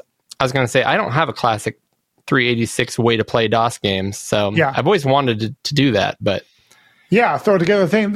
I'm lucky in that the MiSTer does it very well, so um, I can throw this on the MiSTer and play it with no problem. Um, and then another great platform is called eXoDOS um, that you can get on your PC. Um, it's a nice front end for DOS games that looks kind of like Steam, but it's all DOS games that you have installed locally. So- nice. Uh, Tim's got another one for you to read. Okay. Wow. Sonic fans want to raise $4,000 to preserve insanely rare Sega Sonic arcade game. Sega Sonic the Hedgehog is one of the Blue Blur's lesser known adventures released in Japan in 93. It was never been released on any home system, nor has it been included in any of Sonic's many respective collections. And there's a link in the show notes um, that takes you to it. I haven't heard of this one before. Takes you to time extension. Uh, yeah, I don't know a ton about this, but yeah, it looks um, maybe 16-bit era arcade. Like when the 16 bits were out, this might have been an arcade game if I were to guess, just by looking at yeah, 1993, right? He said that. Yep. Um, yeah, I, I don't know a ton about it. It's a Japanese release. I do want to say this. I'm going to say this about that. okay. four thousand dollars to what are we doing? I mean, are we just going to somebody to dump the ROMs on the arcade so that it can run in MAME or something? Or uh, it, it seems like four thousand dollars is a lot of money for that. Yeah, and I'm not sure I didn't read it. Um, so all I can do is is make comments on what I've seen in the past. Yeah. Uh, there's been people who um, are game preservation groups that pooled their money to game, together to buy like an arcade ROM or a board or something that was out in the wild. Someone put on eBay, and they didn't want it to end up in a collector's hands that was going to like hoard it.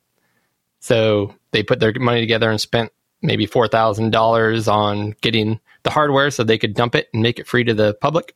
And Yeah, it's kind of like a donation thing. Like, hey, if everyone throws in a few bucks, we get our money back, and uh, the whole com- community wins, kind of a thing. I don't know. I could get behind that. That's uh, that's noble AF as the kids say. Noble After Force. I think that's a game. Uh, I've got one here. A couple, a couple uh, interesting ones. This one is also from TimeExtension.com. Do love that news site. Uh, it's kind of bizarre, but Capcom Arcade Classic 1942 just got a stylish 349 pound watch. So if you want to call that a, a $500 watch, and it just shows how retro is in. This is a um, what brand is this thing? Uh, AV 8, AV dash eight. It's the UK watch brand. I've never heard of that. I don't know if we get them over here or not, but uh, yeah, you have two Capcom 1942 Flyboy automatic limited edition watches, and it really just looks like a pretty standard watch to me. Not being a watch guy, Yeah. uh, with the exception that the background of the watch is um, could be construed as like the blue ocean, and one of the watch hands has like a little 1942 plane on it. there you go, Yeah. um, 1942 watch. it I mean I'm I'm just going to be a jerk here but it looks like it's a nice it's a nice stylish watch that would be cool if you were really into the game 1941 but honestly I wouldn't spend more than about 60 bucks on this you know what I mean We're not watch guys, you know. we're not watch guys that's fair it does have a nice inscription on the back I just Yeah. saw that that you'll never see because it'll be against your hand. But yeah, yeah there you go. okay 1942 watch. nice Uh, Retro Dodo mentioned this, and this one is one I'm very excited about, and I did watch the video. Uh, limited run games, which I'm not a huge fan of because of the way they pre-order everything, and you and I both agree, Eric, we're not fans of the pre-order. Um, but they are reviving a canceled Shantae game for the Game Boy Advance. Now, if you know anything about Cody, he loves himself some Shantae yeah. Uh, great little uh, cutesy platform adventure game uh, originally released on the game boy color and then they had uh, some released on the 3ds and then they've back released a couple and made new versions of the game. So there's like four shantae games out. This game was originally going to be shantae advance they were developing it for the game boy advance and uh, basically what happened this was you know back in the day right when the game boy advance was current and I guess what happened, just watching this video with the developer, uh, they had just released the Shantae game on the Game Boy Color, and they were getting ready to sell this one at the same time. And so they'd go show this game to different uh, companies, and they're like, "Oh man, this looks great." By the way, how how is the last game doing? And they're like, "Well, it got great reviews, but it's selling terribly." And that's kind of the end of the conversation, right? right So the game was mostly finished, and they just cut it right there because it wasn't going to be a, a viable success. So now that Shantae is a big thing, they're going back. They pulled up the old code and they're finishing it with some modern tweaks, and they're going to release it on a n- new Game Boy Advance cart. I might actually buy a, a cart of this game if they don't do the limited run thing where that's like two hundred dollars because Yeah. they can. Yep, exactly. So yeah, if it's normal price, that'd be a good deal. I the last Shantae game I played was a lot of fun. I really enjoyed it. Yeah. Very cool. So check out that link from Retro Dodo. The next one I have, and you got to check this one out, Cody, because I know you like playing this while I talk you, about it. You know exactly. I'm going to play it right now while you talk. but I got some uh, some Pico Eight news about this game called Whiplash Taxi Co. or Taxi Company, um, and it was intriguing because I really do like the game Crazy Taxi. This is 3D Crazy Taxi, but um, on Pico 8. I and I keep saying I feel like I say this every episode because I love Pico 8 games. But um, you got to get closer to him there, Cody. There you go. now get to the place. Go, go, go. I'm go. trying. I'm Um, trying. But anyway, um, it. I it's amazing to me how they push Pico 8 to its very limit. And I remember when Pico 8 first came out and we were playing the games, they were very rudimentary, very basic. You know, people were just starting to get their feet wet programming Pico 8. Now, compared to then, I mean, there's like Doom clones, there's Crazy Taxi, there's these huge 3D environments. I mean, games are getting crazy on Pico 8, but they're very fun. They're a lot of fun. I played this game for maybe, I mean, listen, it's a Pico 8 game. So I played it for maybe 15 minutes, 20 minutes, but I had a blast playing it. It was challenging. It's hard. It's harder to steer than like a crazy taxi on. I'm all over the place. You are. When you, yeah. when you run into a human, uh, your car stops immediately. Oh wait, that guy's not ready to be picked up yet. It's pretty Yeah. cool. So anyway, th- so it's called Whiplash Taxi Co. If you're if you're into Pico 8, and you should be into Pico 8 because it's awesome. Um, and for people that have maybe listen to the show for the first time, Pico 8 is a fantasy console. Um, it, it, it it's software basically that you grab for your Raspberry Pi or Windows, um, and you run it, and it, you, it runs these little virtual cartridges, and people program these little games on it. Um, they're very 8 bit, 16 bit style games. Uh, just fantastic, and there's so many free games that you can just jump into and play. Uh, but anyway, this one's called Whiplash Taxico. Check it out. It is a crazy taxi clone. It's pretty fun. I'm having a good time with it already. And it's fun, and it looks how I, I like how it looks. I mean, it looks fantastic. I can't Yeah. imagine it being better looking in, in Pico 8 than this. It's really cool. All right, we're gonna have to like high score each other here. Might not just keep talking because I still have like two minutes and forty six seconds left of taxiing to do. Right Hold on. on, I'm let, me, gonna, let me get I'll, one more here. Stop. ah, there we go. Delivered. All right. I'll read. the, right. I'll read the next one here from Tim. all right. There you go. New game for your pet. So the Commodore Pet. Nope, it's not an RPG for your pet rat. It's a new game for the Commodore Pet. A new homebrew has been released by Fuzzy Bad. Uh, and, he, and in the show notes, you'll see the um, Mastodon link. Mastodon thing called Pet Light Cycles. This is a take on the Tron Light Cycle game. Not only has this game got great use of the pet graphics, but also has sound and music on the title screen. Available as a free to download on Fuzzy Bad's itch site. But please leave a tip to show your appreciation. Um, and then the, the link will be in the show notes. Um, I have a Commodore Pet. Unfortunately, it's so large. I mean, I, re- I refurbished talked about this thing. last episode. Yeah. Yeah, I, I refurbished this thing and it looks looked brand new, like it was just off the showroom. And it was a it was dirty and gross, had graffiti on it. Literally had graffiti on it. And I cleaned it up and I got it running perfectly. And then there's no place to put it because the thing is so huge. So it sits in my garage, and I hate that. But it is what it is. But this game looks cool. If you like Tron, Tron. Light Cycles, it looks Yeah. exactly like Tron Light Cycles. Looks like it plays like it. Yep. Very cool. By the way, if you like Tron, th- that game, Yeah. there's a game. Uh, you, I think you and I played a little bit. Maybe we didn't. Uh, called Astro Bears on the Switch. Oh yeah, yeah. We did play it. We did play it. Yeah. and you're basically bears that walk along this sphere, and you can turn left, right, and stuff, and you can jump. yeah. And then some bears have a jetpack that will keep you up in the air. So it's basically Tron, but on a sphere either on the ground or above, and you're making this line behind you. It's the same game. You're trying to get other people to run into the lines that you're putting out behind you without you running into them first. And it's Yep. a blast. So there you go. Speaking about a about a blast. Speaking of a blast, let me tell you about that. Doesn't really fit here, does it? No. well, you tried to do a segue. I Uh, tried. 8BitDo is making some more creative, cool stuff, and uh, I'm not fully. I'm like intrigued by this, but even though I don't get it. Uh, so first of all, it's a, a mechanical keyboard based off the best system of all time, like you just talked about, the NES. Um, but it's a super clunky. Like if you have the the 8BitDo, which you and I do, Eric, uh, arcade stick, it's got the same kind of like toggle switches on the top. If you want to use Bluetooth or 2.4 wireless, a little volume knob, you got home buttons and things. Um, you've got a full keyboard here that's you know light gray, dark gray, and uh, and red. It even has B and A on some of the red option buttons, just like the NES.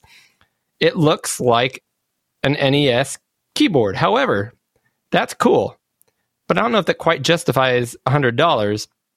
So they threw in this device along with it, which again I don't quite get, but I love it and I want it, even though I don't know how I'm going to use it. It is like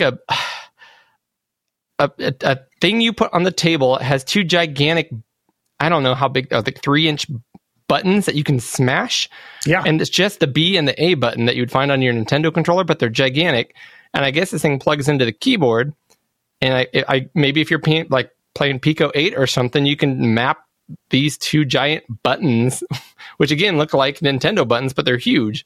yeah. I don't know how to describe it better than that, Eric, but how, I, there's something cool about it. I can't explain what it is. No, it's very cool. My wife, ac- my wife actually sent me this. It popped up in her news feed, and she Yeah? sent it to me from work, and like, and she was like, "Hey, look at this, kind of neat." So I will tell you, those two big red buttons. Once you get those, you would love them because yeah. using software on your PC, like, so let's say you have your PC and you're using that mechanical keyboard, those are just macro buttons. You can program those to do anything. So I, is sitting next to me right here is my Stream Deck. And Yep. what a Stream Deck does is like, it's just a bunch of empty buttons and you program to do whatever you want. And I have ones that control the volume and stop and start for all this podcasting stuff. I have profile set up for that.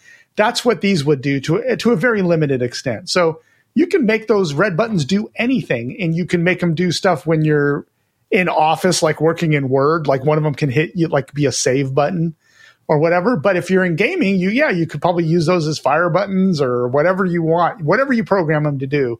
So those are really neat. Uh, I'm not sure how practical they are being big giant buttons, but it's fun. I, I think this thing is really neat, and I hope 8BitDo just keeps doing cool stuff like that. I mean, it's Agreed. really neat. Yeah. Agreed. Like I want to. We should all get one for this podcast, and we would do game shows. Yeah. Like who who buzzes in first? Exactly. What's your answer? A or B? You know, there's some op- there's some options here. There are. Yep. Now I see RT. You have something else to talk about, Eric.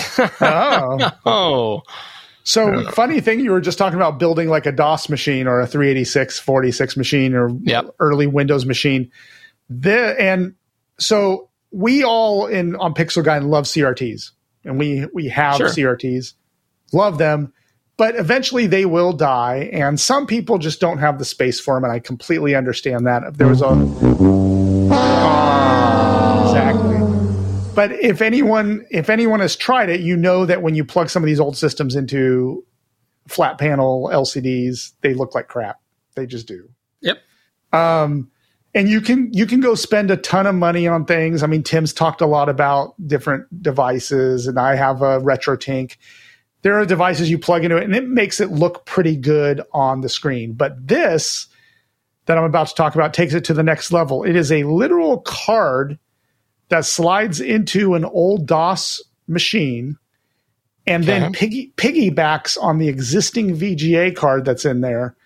And uh, so you basically you have an existing VGA card. This piggybacks onto it, but it allows you to plug simultaneously VGA and a modern TV in there. So this would be excellent for game streamers because game streamers need to be able to look at the the output like maybe on a CRT, but also the output on like a LCD screen, stream recording or yeah. Twitch or whatever.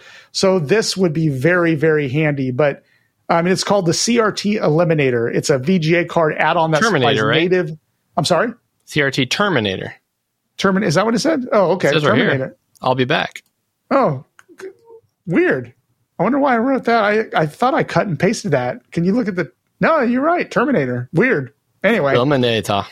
CRT Terminator is a VGA card add-on that supplies native digital video as well as pat. You can still use your VGA as well. So it's going to be 220 bucks.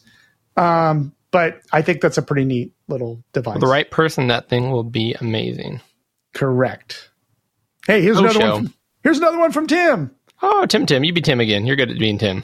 Dig Dug Revival for the C64. This game is an homage to Dig Dug, an arcade game developed by Namco in 1982. In this version, the playfields are generated randomly. The game Okay. works perfectly on both PAL and NTSC modes. And oh, he check gives- that out. Yep, he gives links to uh, the game, uh, but it looks like a neat little game for your Commodore 64. Yeah, we're gonna watch a little, watch a little gameplay here, but it looks very much like the Commodore 64 Dig Dug in that kind of four by three aspect ratio. Yep. Uh, this one looks exactly like the original. So maybe it, maybe after the first level, they they randomly generate. Yeah, I guess so. We, I mean, we'll have to download it and try it out. But Yeah, we're gonna have to nice. give that a shot. It's nice that it's uh, NTSC and PAL. So I always appreciate that. I I smash my head against the wall when it's one or the other only, and I have to pull out a whole different. Com- At least now I have an, uh, a PAL computer to to try stuff on. But Yep. Gotcha, gotcha. all right, Always good to have new Commodore 64 games. All right, a couple new per, uh, peripherals. yeah, Uh, another one here from 8BitDo. Um, this is again for the right person. This is really cool. Let's say that you have a PlayStation and a PlayStation 2 that you love so much, but those old PlayStation controllers are so old school, Eric. How can you play with those knowing that your modern controllers feel so much better in the hand? Well, now you can buy an 8BitDo retro receiver to plug into your PlayStation or PlayStation 2 and uh, use any of the modern controllers, uh, whether it's uh, you know an Xbox 360, the the new Xbox controller, the new PlayStation 3 or PlayStation 4, PlayStation 5 controllers, even some of the 8BitDo stuff, the new 8BitDo stuff. But there you go, it's a dongle and uh, just allows your controllers to connect to it and play on your old system. So I think this is cool. I saw this in the notes and I kind of was reading it before the show when I was Yep. getting ready for, getting ready, and I I like Gary, read this. ahead. I think this is really really neat. I, I, I, might even pick it up. Depends on how right. much it is. Yeah. There you go.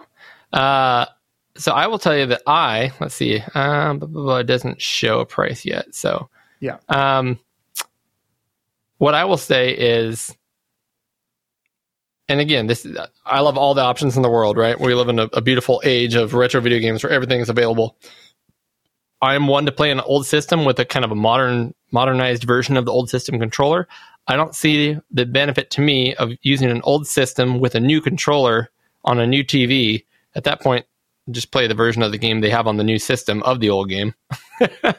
it's kind of like uh, where do you want your retro to stop stop and your modern to begin? Where does emulation? Where does the experience change? But it's different for everybody, so it's cool it exists. Yep. I don't The think only thing me. I'll say about the only thing I'll say about that is from PS1 on, those controllers were fairly like the modern controllers anyway. Because yes, yes, honestly, I would use this with my 8BitDo controller. You see that white one up in the corner there? That's the Yep. ultimate. It's called the 8BitDo Ultimate. I love love that thing. controller. Super comfortable. All, everything works great. The triggers are awesome, but it is basically a PS controller, or more, yeah, more like all, an Xbox They're all very really. similar now. Yeah, for They're all sure. very- so I will give an. I, I agree with you, Cody, 100. percent But for PS1 and PS2, I think something like this is okay because the controllers are so close Yeah. anyway. So Yeah. anyway. Okay for you. Again, everyone has their own. yep, agreed. Uh, another one, Retro Fighters have a little trick up their sleeve, and they're going to go ahead and re-release um, their Striker DC Dreamcast controller. Although it's a little bit different, they've made a few little changes. But the main thing is now they have a wireless version. yeah, So if you liked the DC one before, or maybe you didn't get it because it wasn't different enough from your regular Dreamcast controller, maybe wireless is enough to get you to buy. Um, I, again, this is something that's cool. Glad it exists. I'm sure a lot of people are going to buy this. I, to this day, prefer controllers I can plug in because I hate networking things. And yes, I'm going to consider getting a wireless controller to connect to my hardware networking because it still takes me 15 minutes half the time to get them to connect properly. So Gotcha. I like to, I like to plug things in. I will say that I, I have the Striker DC, the wired version, and I mm-hmm. love it. Absolutely I love, love it. W- Love playing the DC with it, but I don't feel like I need because I'm always very close to my Dreamcast. I don't really need a wireless controller. So, I, again, this is fantastic and great. And if my wired one broke or fell apart or whatever, I'd probably get the wireless one. But for now, I mean, I'm happy with the wired one. It is a fantastic controller out for people out there listening to this.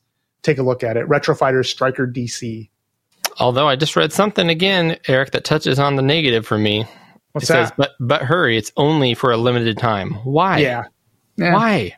Yeah. Let us buy the stuff you make. I want to buy the stuff you make. I don't want to pre-order it and have. I want it to be ready and available, and then I will buy it. Correct. Man. I'm, I'm with you there. Yeah. All right. All right. Oh, n- no yawning. That's that is the opposite of bringing the energy, Eric. Exactly. Well, I mean, this next one's a bummer. Oh, really? It sounds so, so- promising. Hold on, So, let me yeah, let me read. I'll read the first part of this because I was very excited. Eric, it says WrestleQuest is finally out, August seventh. Yep. And and I went to the website. Okay, so on August 7th, I went to the website because I'm ready to download it. I'm ready to give them my money. And they've delayed this thing multiple times. You've been talking about this for over a year. Yep. So I go to the Steam page and it says uh, game will unlock in four hours. And I'm like, I'm in. I'm in. Eric's like waiting there. This is as close to pre-ordering as you're going to get. That's right. But no, no, I wasn't even, I wasn't even going to buy it. I was going to wait the four hours and then buy it. But anyway. Yeah, yeah. Then, boom, literally, I refreshed the page after four hours and it said, now coming out August 21st. So they. They did a total psych on me, and for like I don't know the fourth or fifth time they've delayed this game. Now they say that the reason they delayed it this time was they were testing it and game saves were getting corrupted. So they didn't want people. I guess the game part is done according to them, and then this is Mega Cat Studios. Um, they they claim the game is done, but the game saves need some work, and then so now they're pushing it out to twenty first. It'll release across all platforms: Xbox, PlayStation, uh, PC via Steam. Um, but it's it's it's the 21st now. Um, I, I am I'm losing more and more faith in the game as they as they do this. So I'm a little bummed out by it. But Oh man, I can tell by your voice. All right, now I need to pick it back up because you're Tim. uh, I'm Tim again. There's something that was released and not pushed back. That's right, and it, this is a game that um, the author reached out to me, and I I got to test this game. Oh, and you I did, son of a gun! and I liked it. It was a great game. Um, so anyway, Tim says Rogue Declan Zero is now out for the Amiga, a challenging procedurally generated rogue light twin stick shooter. You got you, you got me at twin stick shooter. Those are my one of my favorite genres Agreed. for the classic Amiga platform, and we have two links in the show notes. Um, Rogue Declan Zero. It is a lot of fun. I played it. I played it quite a bit. Um, and the author's very friendly. Was uh, gave us a little demo copy. Um, well, us meaning not me. well, you weren't going to play an Amiga game. Let's get real. What? the new stuff is going to be great. It's that Not to classic- mention, yeah. I mean, All right, all right. I think you're set up now for Amiga, right? Oh yeah, I got my CD32 thanks to y'all, and Yep. I got my Amiga Mini, which plays That's right. very well. But yeah, So no, anyway. solid looking, solid looking little twin stick shooter. So I'm glad to hear it's good. I will be picking this up, and uh, since I already know it's good, I'll throw a few bucks in right off the bat rather than doing what I usually do, which is try a game, see if it clicks with me, and then throw a few bucks their way. Great. And then, I mean, the news on this is a little weird, right, Cody? Yes, it is, which means it's time for Cody's news, news, news of the weird, weird, weird, weird, weird. I've got three items on my news of the weird segment this month. Let's kick it off with number one. Eric, do you know there's a new Teenage Mutant Ninja Turtle movie coming out? Uh, I heard about that. Yeah. They've revamped the Turtles for like a seventh time. Yeah. I, and actually, honestly, I, I thought about it. I'm like, I would actually love, I don't care how nerdy it is, to watch all the remakes they've made since the original that I was obsessed with when I was a kid. Like, I want to see the, all the new movies, all the new animated shows. Not everything, but like an episode or two of each. I just sit there for a day, make, I'll take a day off work, watch Yeah. a bunch of turtle stuff just to catch up. But, anyways, this one has been being done by Seth Rogen. So, uh, I have high hopes for it being en- en- entertaining for the target audience, which is both kids and uh, men of our age who may have grown up on the Turtles. Um, however, what makes this weird retro video game news is that to promote the show, they are going to have uh, a contest where they are going to give away four uh, Xbox 360 controllers with built-in pizza scent. Eric. so Yeah. they're they these things you know, there's one for each ninja turtle you know you got donatello michelangelo raphael and leonardo as if you didn't know all of them already and they've got a giant piece of pizza stuck in the back of the controller it looks like and apparently that device that pizza pizza stuck in the back actually has a hole in it and it like emits pizza smell. Like it sprays out pizza smell. It is not for purchase. It is definitely weird news and you have to enter to win. Only four will be there you go people are playing with their pizza controllers. Uh, i think you can buy the ninja turtle controller without the pizza in it but the one with the pizza is for four lucky winners only. I'm going to try to win myself a pizza controller Exactly. You know, 15 years from now, they'll they'll discover that the scent coming out of those causes cancer or something. yeah but only for like four people exactly. so it doesn't matter um, it's it's statistically insignificant. Second item of Cody's news, news, news of the weird, weird, weird. I'm going to keep this covered up here, Eric, because Atari, yes, our friends at Atari, the new Atari, yeah, yeah. I found another way to try to grab a bunch of money from people. Mhm. This time, they decided, you know what people love? And as usual, they're half right. Arcade circuit boards. So what they are releasing is working arcade circuit boards for their arcade some of their arcade games although screen printed on them is a big old logo of their kind of um, what do they call that the header art on top of the Yeah. arcade machine Yep. so you can buy the board. Now, don't get me wrong. This is not a working motherboard, com- you know, complete with compo- uh, components and chips and things. It is just a bare motherboard with nothing plugged into it yet. Uh, and you can buy these PCBs. There's five games: Warlords, Major Havoc, Gravitar, Black Widow, and Lunar Lander. And I guess you put it on your wall and go, "Hey, look at me!" Or you spend thousands of dollars actually populating it with stuff to make it a working board. Either way, you can buy these for about two hundred and forty-five dollars each. Yeah, I heard about this on another podcast, and I was just like, I and he, they explained it very well, and they said they're working PCBs without the components, but they're really art pieces. So now you're really Yeah. probably buying an art piece for almost three hundred dollars of. I don't know. It's yeah, I mean, they my- say a working board. I don't know what you mean by a working board. You'd have to do a whole lot of work to get this thing to actually do something. It is Oh, literally yeah, just a piece of, you know, it's a, it's a printed circuit board. That's all it is. But so I mean, there's uh, part of me that's like they look kind of cool, but they look forty nine dollars cool, not two hundred and fifty dollars cool. And you'd have to really love that game. And I don't know. I don't know. Eh, Atari. I will say this: you have to love that game. In the list of games, I mean, I, I see two that are pretty, that, two that I really like. Not A tier games. You know, we're we're deep Eh. deep into the bargain bin here. Exactly, exactly. And my last item for Cody's news, news, news of the weird, weird, weird is Japan uh, is uh, going to have a pop up shop tour around Japan, which is only going to sell merchandise that relates to the game Earthbound. So you're going to be able to go to this pop up store as it tours Japan and buy everything from Earthbound and Mother 2 shirts, skateboards, uh, the little stuffed bear, I guess. I've never actually played Earthbound. I probably need to get to that. Hats with Smash written on it, which again is probably from the game. Very specific. This is a very specific thing. It is weird. It's also pretty cool. I hope it is it's weird, successful. but I know Earthbound has a huge cult following, and so this is probably probably pretty cool. Um, I would love it if they, you know, th- when you bought the original Earthbound for Nintendo, th- it would come with the player's guide. And over the years, I've start and stopped playing Earthbound quite a bit, and that was before I found a copy of the player's guide, not a real copy. I found a digital copy okay. and I realized it is a companion piece to the game. It's not just fluff. You you really You need it. you need. You, I don't. Yeah, I mean, I don't know if you need need it, but it the game is the game's ten times better with it.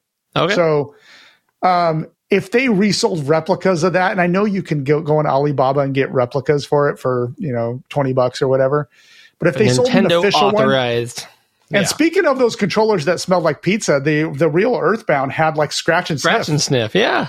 So if they if they redid that, I would I would get it. That would that would be awesome. cool. That would Yeah. be really cool. So And that's it for Cody's news of the weird. Now, Tim, you've got one more for us. yep. So Tim says Ron Gilbert, he of Monkey Island fame, tooted the release of the Android OS version of Monkey Island. It is now available on the Play Store. So if you like Monkey Island and you're an Android user, go get it. I guess. then that's from Tim. Said thanks, I Tim. Guess. I I'm not even, guess. I'm not even going to click on these links because they just take you to where you can download the app. I know what Monkey Island is. It is a great game. If you want to play it on your Android, I suggest it. A touchscreen actually would be a very good way to play that game. Yeah, and I I have a couple of Android tablets here at the house, and I'm a big Android fan, so that would be a neat game to play on it. Good game. Good game. Yep. Last bit of news, Eric, I'm sorry to say. Another one from timeextension.com that I found interesting. Taito uh, found a lost Taito game, arcade game. It has resurfaced 26 years later, uh, apparently thanks to the game's planner. Um, so basically, there was a karaoke system called the Taito X55 made in 1995. Uh, I guess only shifted around. I'm using the word straight off a time extension to give credit where credit's due. Uh, 200,000 units, you know, only in Japan. And basically, it did karaoke and stuff, but it also ran games. So one of those games was uh, released in 1997 called Crescent Tale. And this is where I think you and I would be very interested, Eric. It's a single screen platform title, which is clearly borrowing elements from Bubble Bobble and Don Doko Don, two games I love. Very much like Snow Bros and Nightmare. What's the other? Nightmare in the Dark. Nightmare in the Dark from Neo Geo. Yeah. Oh man, this when I saw the graphics on this, I was like, Yeah. I'm sold. I would love this. This looks fantastic. And this would have been released after those games. And I think the graphics are a little clearer and more defined in those games. They're kind of uh, outlined, like hand drawn uh, Yep. sprites. They look pretty cool. And um, so at this point, it has been found, recovered, and um, I guess the original designer said he was able to get it to boot. Now, what are they going to do with it? We don't know yet. It's not like you can go download it or do anything yet, but um, obviously the hope would be that um, I mean, it'd be really cool if Taito actually took this game and added it in a collection of, you know, their games or something, or even released it on its own. I don't know. I mean, For obviously, Evercade. Taito should make some money off of it. Uh, but I'd buy it because I love those games. Yeah, it'd be great for the Taito Evercade collection. And there ends the news, Eric. Eric just leans back. It's like, all right, I'm not going to respond to that. That's News Done. complete. completed. Uh, Eric, now that Yeah. the news is done and my beer Yes. is just about done, My beer has been done, so uh, let's it up. crack one more open before we hop into our battle of the systems, which I am quite excited for. yes. So I have my uh, my magic box of fun here, and I present to you, Eric. My next beer is also from AleSmith. Yeah. Yeah. Now, just by the color of this beer, can you tell what kind of a beer it is? Yeah, I would guess a sour. You would be right, my friend. Yeah. Whenever, uh, whenever it is like, whenever a, a beer or a can is that weird raspberry purplish, uh, pinkish color, it's got to be a sour. So you almost nailed it. It is a raspberry lime gose ale. Oh, okay. Which is interesting because usually you say you just say Gose. That's the time of type of beer, but this is saying Yeah. Gose Ale. Um, it's called Limeberry Twist, which is a very unappealing name. It sounds like it's going to be like a Sprite knockoff, but spoiler alert: I've had one and I like it. Okay. I mean, all all what you said sounds pretty good. I like lemon lime stuff. Um, raspberry's good. Ale good. Good. Ale good. Raspberry good. good. yeah. So uh, it sounds all good to me. What are you going to be wrapping your lips around, Eric? um, so Dust Bowl Brewing Company, which is very Yes. close, but this this is a beer that I haven't had by them, which Okay. is unusual because I've had almost their uh, as, as uh, they said on Office Space. I celebrate their entire collection. is Um, that Michael Bolton? that is Michael Bolton exactly. I celebrate their entire collection. Um, but this is Dust Bowl Brewing, and it's called the Gold One. It's got a cool, unique color, kind of like uh, the Golden State Warriors colors, Ah, oh, those guys. blue and gold. Kings, go Um, Kings, light the beam. Yeah, exactly. Light the beam. Um, it is. It just all it says on it is the Gold One Ale, made in California. It doesn't even say really what kind of beer it is. I assume beer. the golden ale. Yeah, like a golden ale. It's a gold beer. It's cold beer. Um, but it is 4.5 volume. Uh, it's got a nice, nice, neat, clean can. But this is one I haven't tried yet. So Simple enough. Eric, I think it is time for us to say yeah, cheers, my friend. cheers. Bagoosh. Ah. So what I will say about this beer, Yeah. And I've said it before, and hopefully people who enjoy sours or anybody else can relate. So first of all, I do get that I do get raspberry lime a little bit, but then it has that hard stomach acid bite that sour good sours that I enjoy have. It sounds disgusting, but it's good. It's that No, I know what you're saying. Yeah. ah makes you pucker and salivate and enjoy life that much more. It is an Um, it's it is an acidic kind of texture, I guess. Yep. It's not yep. a flavor per se, but it's an acidic texture. Yeah. I don't know, it kind of punches you in the back of the throat in a good way. I prefer this over the Lost Beer, Eric. I'm going to give this one a V. A V. A V on the alphabet scale. Arms raised in a V. I don't know this song. That's Pearl Jam. Oh, is that is that uh, Michael Bolton? Are you no, celebrating? it's Pearl oh, Jam. oh. It's I- Pearl Jam. All right, here's here's here's my deep my uh my what's that a polarizing view for the Okay. episode. Yeah. I don't care for Pearl Jam. What? We actually I'm not going to Even flow. um, we actually uh the other night I'm not going to get the details. We had tickets to go see Smashing Pumpkins and Stone Temple Pilots. Yeah. Uh, and the opener is actually one of my favorite bands right now. I was more excited about them, which is the Rival Sons.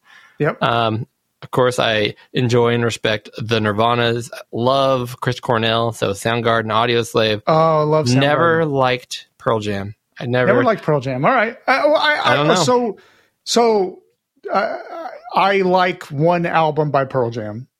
Ten. I think that's the name of it. Okay. And that has Jeremy on it.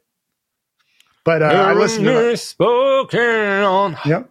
In class today.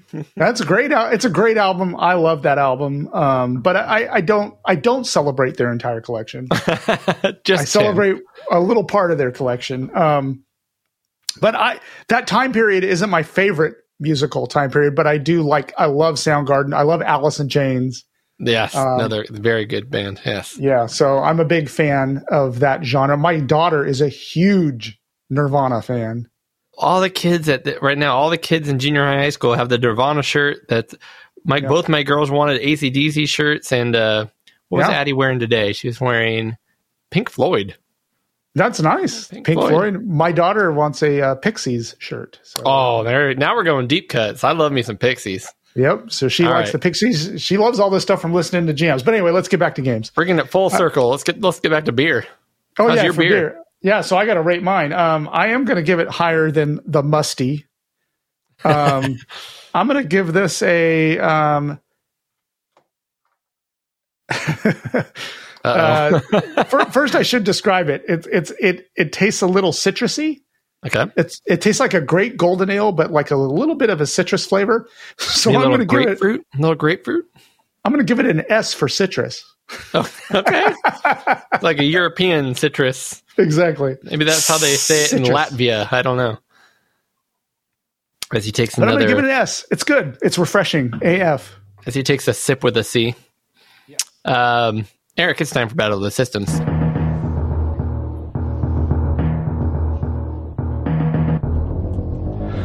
Battle of the Systems.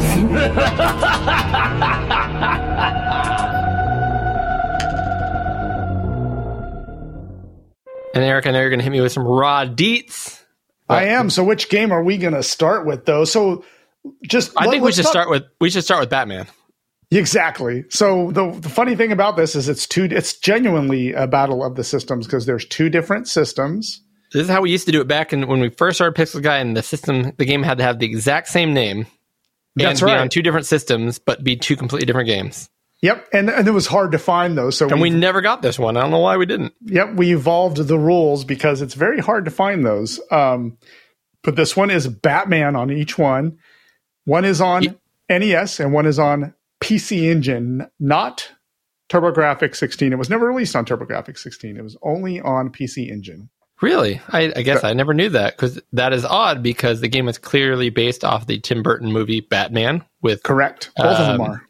Yep. with uh, Mr. Keaton, and um, it's a movie, by the way, that I it was like the first was I don't know if it was it must it has to have been PG thirteen, maybe not.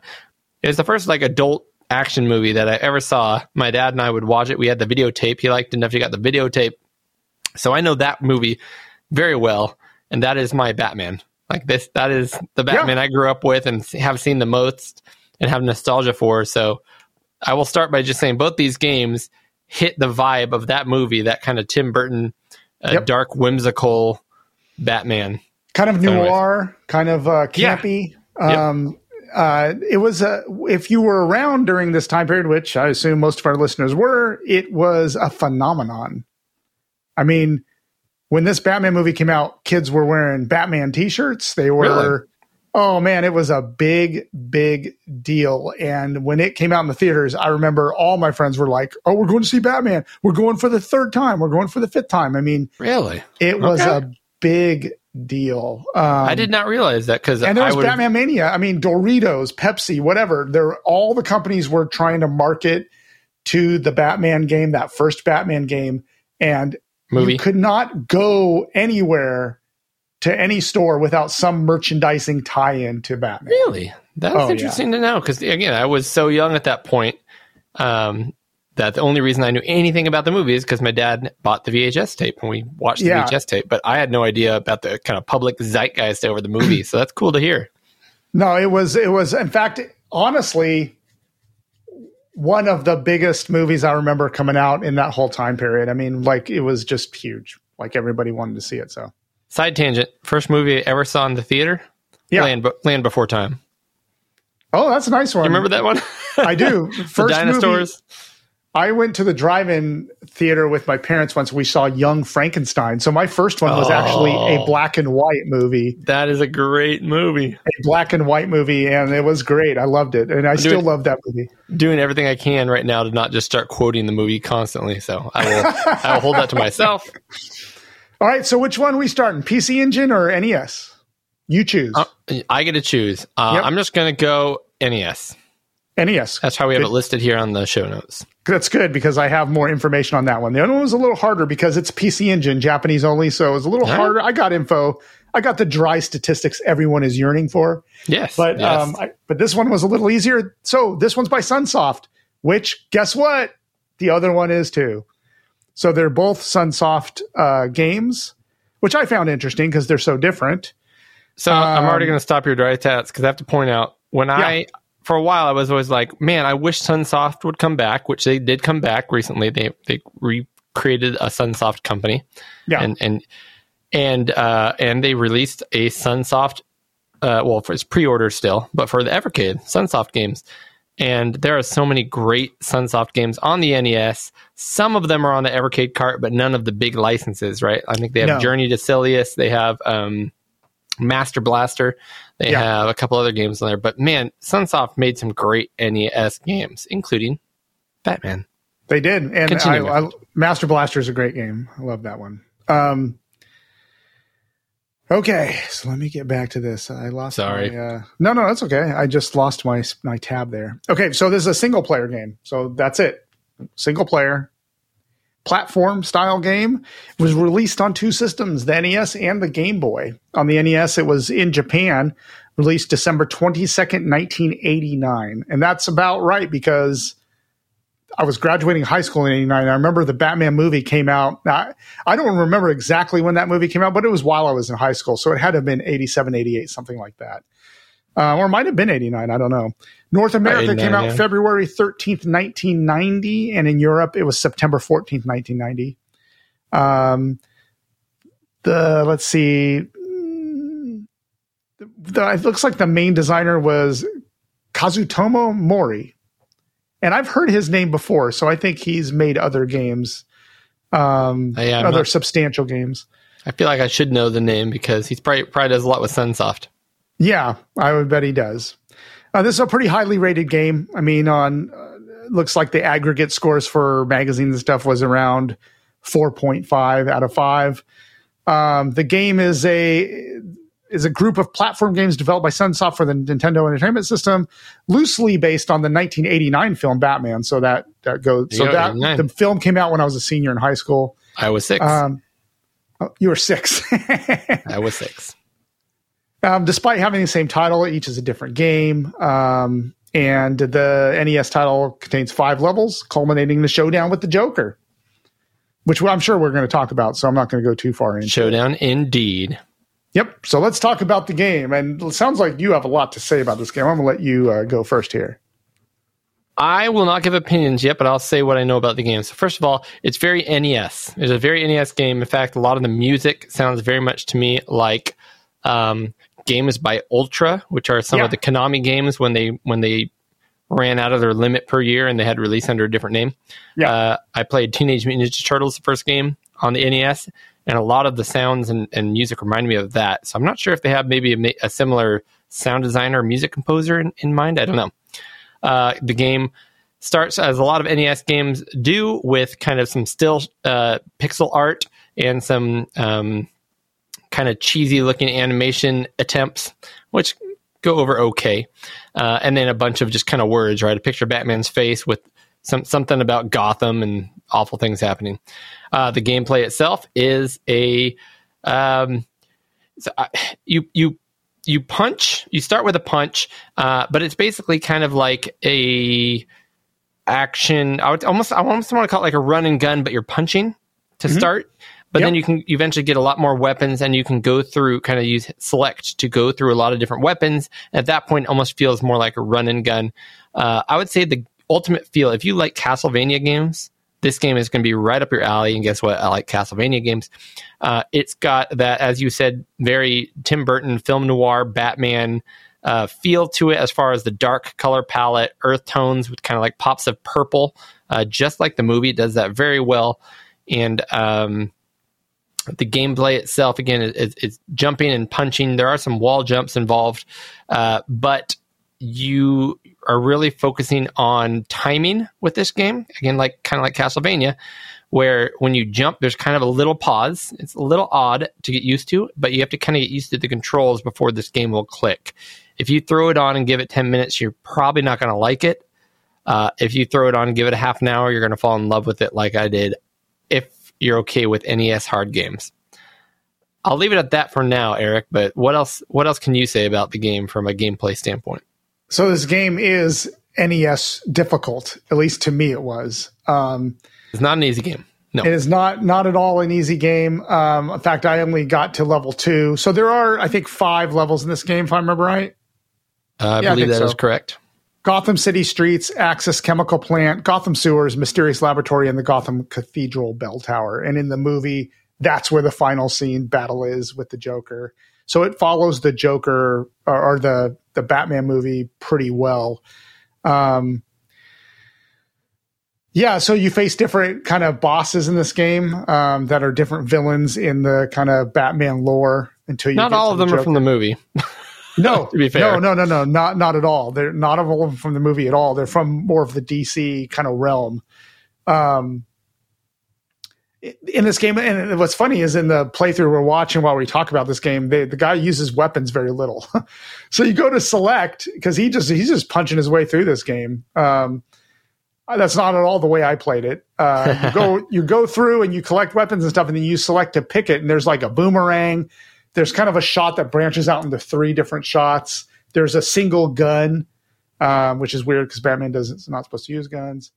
Um, True. but other than that, I mean, it's it's it's a platform. Um, I'm going to give you my opinion on this, uh, and I know it. differs from yours.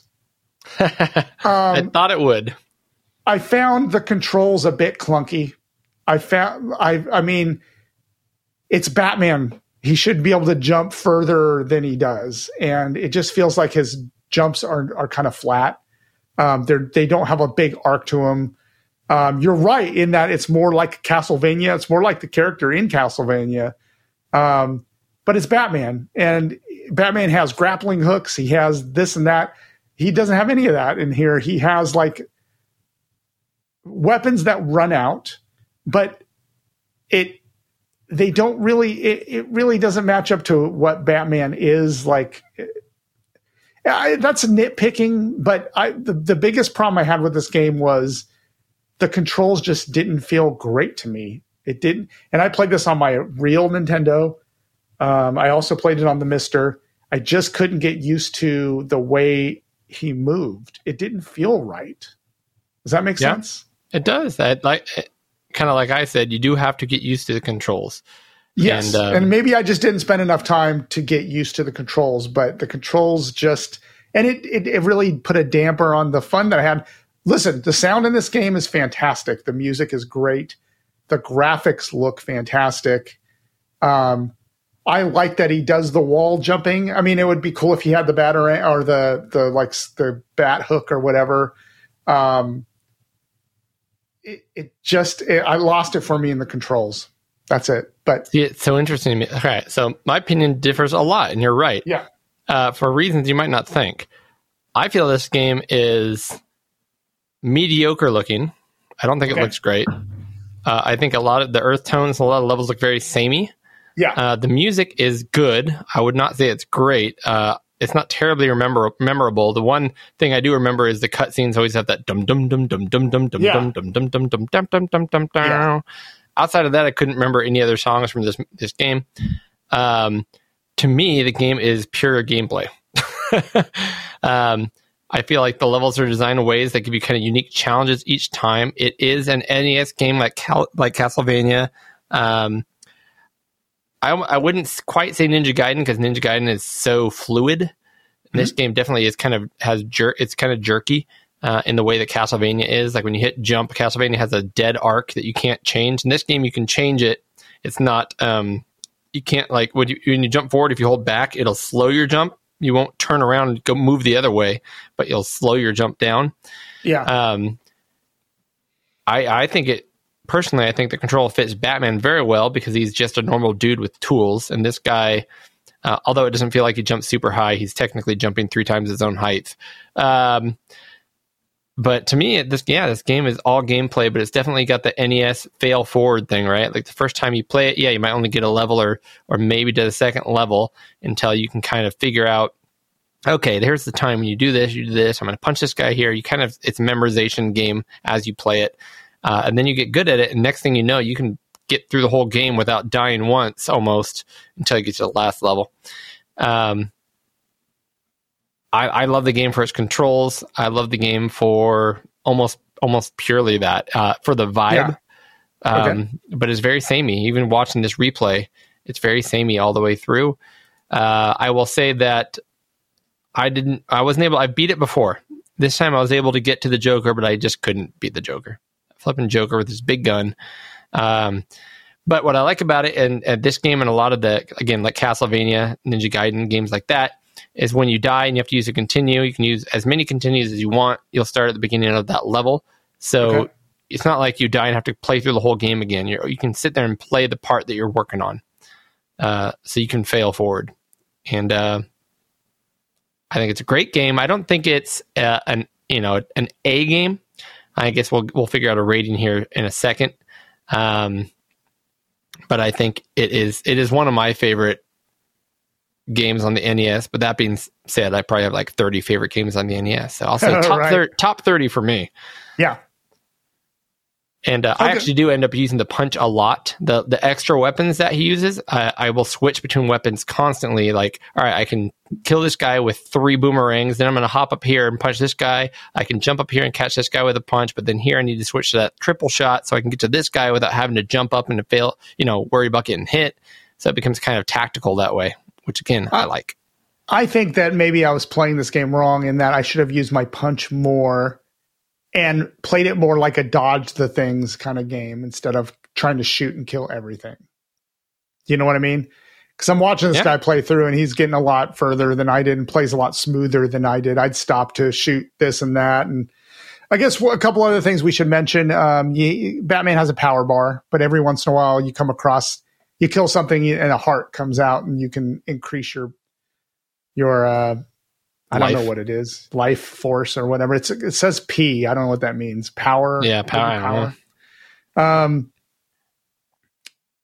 Yeah, I mean it's not a bad game at all. I just uh I I was frustrated with the with the controls. I gotcha. Um but anyway, yeah. Not a Batman. bad game. What's the, Um, what's so- the uh, what's the uh, I guess we should do it out of um, uh, a certain number of batarangs, or is there Yeah. something more creative we can come up with for the? Well, Uh, let's do let's do 89 ban- batarangs Ooh, I like it. 89.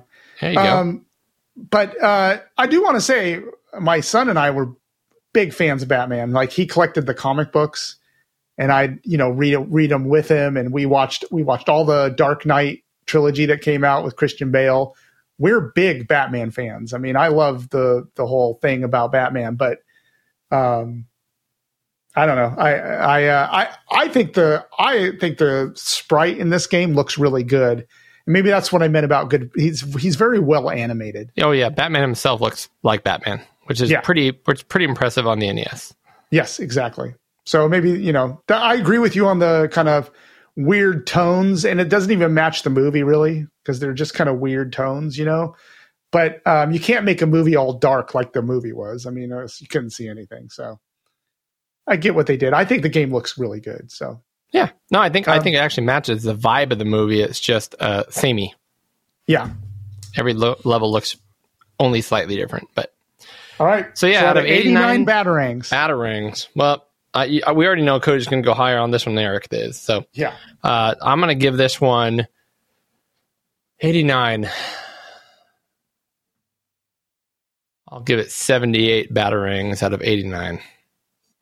78. Um, I'm going to probably give this. I'm going to give this 62. In my head, I was honestly was like, it's going to be 62. I just feel it. It's going to be a 62. Yeah, There we go. Yeah. Now, Eric, I'm going to go out on the limb here, and you don't have to tell me just now, but I'm going to try to um, read the future. Okay, I have go a ahead. feeling that you're going to very much enjoy the TurboGrafx Batman game, and this one's going to get a very high rating from you. Although I don't think I don't know if you've played this one yet or not, but let's find out. So give us some dry stats. Yep, the dry stats again was a little harder to find, but I've got some stuff here. Uh, Batman for the PC Engine, and remember, no TurboGrafx, so there was never Sorry. a US release on this. Um, it was developed by Sunsoft as well and released in 1990, but only in Japan. wasn't released in any other region. Um, and it says the knowledge I have is for unknown reasons. The game was never released in North America for the TurboGrafx 16. Um, the game is an action puzzle, el- has action puzzle elements. Uh, it's kind of a maze style game. Um, How weird is that? Batman maze game? What? Exactly. Uh, single player. Um, they call it an action puzzle game. Released in Japan October 12th, 1990. Um, so this one was actually released after uh, the NES version of of uh, their of Sunsoft's version.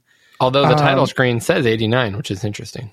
That is weird. That's when it was made, just not released then. Okay. Yeah, again, not not a lot of data on this, so it was it was hard digging up levels. This one um, has four levels. Each one has twelve stages, so there's a lot of different. 48 stages is what that is. Yeah. Yep. Um, but they are they follow kind of the movie again: Gotham City, the museum, Axis Chemical Factory, Gotham City, and then finally the cathedral, which is where the you, you fight the Joker in the last battle. And I would say, sorry, I'm jumping the gun here, doing dry stats, but I would say it follows, uh, visually follows the movie very closely. Yeah, it does. Yep. And if you're looking at this game, um, it's kind of uh, really like a maze game. So think like, I don't know. A lot of people compared it to Bomberman. I don't think it's a lot like Bomberman. Bomberman's more like a square with with uh, different things in there. It's not really a maze. Where this is more maze like. It This is honestly more Pac Man. You think so? Well, with what you're doing, you're essentially trying to collect all the dots. Some, But, yeah. and there's yeah. enemies. The difference is you don't have to eat a power pellet and eat an enemy. You have a weapon. Yeah. And I it's mean- a collect 'em up. So Batman's running around this thing collecting different things, but there is a goal in every level to pick up all of the whatever they the it's the chemical or whatever. Objectives. Yeah, exactly. Whatever the objective is, you're you have to pick them all up and there is a time limit in this game. So, So- ultimately, yeah, it's so ultimately the game. As much as you don't want to admit it to yourself, and I, I felt the same way. It is a game just like Batman. Your goal is to go around the maze, not touch any enemies, and collect all the stuff. That's what it is. It becomes Bomberman like because there's a lot of pickups and power ups and things that will enhance your weapon, kind of like in Bomberman. So your batarang will go further. You'll be able to go faster. You'll be able to throw more of them. You'll be able to move faster. Those are very Sure. Bomberman like power ups. Yeah. But the theme and the visuals are very much like the Batman movie. Yep, there'll be like a little bomb you can get that clears the enemies that are currently on the screen. Um, your batarang that you throw, what's interesting element is the batarang you throw stuns the enemy, and then you have to go kick him. So you have to go over there and like knock him off of the maze. So the batarang itself won't take them off of the map. So it just stuns them, and then they kind of spin around, and you Kind of like eating a power pellet in Pac Man, except exactly. the ghost would actually freeze. It's funny because when I describe it the way I'm describing it, it's accurate, but it makes me like the game less right. because it does not feel like Pac Man at all. It feels very fun and very satisfying. Yeah. So you basically go through every level, and they're all they're. It's not procedurally generated, so when you go through it, you it's the same maps over. And so if you didn't get as far, you you know you're going to be familiar with the maps as you go along. Um, it can become challenging to get. You can't dawdle around. You got to get the stuff and get out of the maze. I'm Got a not saying the time limit is. It's not brutal, brutally punishing, but you can't screw around. So Keeps you moving. it keeps you moving. You gotta you gotta take care of it. I didn't have any problem. I didn't beat the game, but I got very far in this game. I mean, I think I got to the final world. I, I figured you would beat this one. I didn't beat it just because of lack of time, but I, I could beat it for Yep. sure. Um, the graphics uh, to me are more in line with the movie, honestly. Batman Yeah. looks more like the Batman from the movie. They're much more detailed. The sprites are much more. You can see the yellow insignia on his chest. Um, you know the the clowns that the Joker dudes that are not the Joker, but the Joker Mimes. dudes. Yeah, the mimes. They look like mimes. You can tell they look like mimes. I mean, when I think about this game, when I look at it, I do think, man, TurboGrafx 16 got a raw deal here in the US. The graphics were so Sure. good. The color palette was so good. Gameplay the sound was was, so so, good. good. Everything about the TurboGrafx 16 was so good, and it failed here in the US, which is it sucks. I mean, it was a fan, it was Great fantastic system. and this game highlights that. Um, whether you like this game format or not, the graphics show you that these are beautiful, fun graphics. Um, Now, what I will no- say about this game is Yeah. visually, Yeah. when you see the gameplay visually, you're like, this looks like boring old school gameplay that is, you know, at the point of this release, 15 years past due. Like, how could this game be fun? right. And all I can say is it's a lot of fun. This game is a lot of fun. I mean, it, it has a timer, which I don't like, but I didn't. It didn't bother me. I I enjoyed playing the game. it is it's like comfort food. You just Yeah. enjoy going through the levels and beating stuff. Every once in a while, you won't beat a level and you'll restart.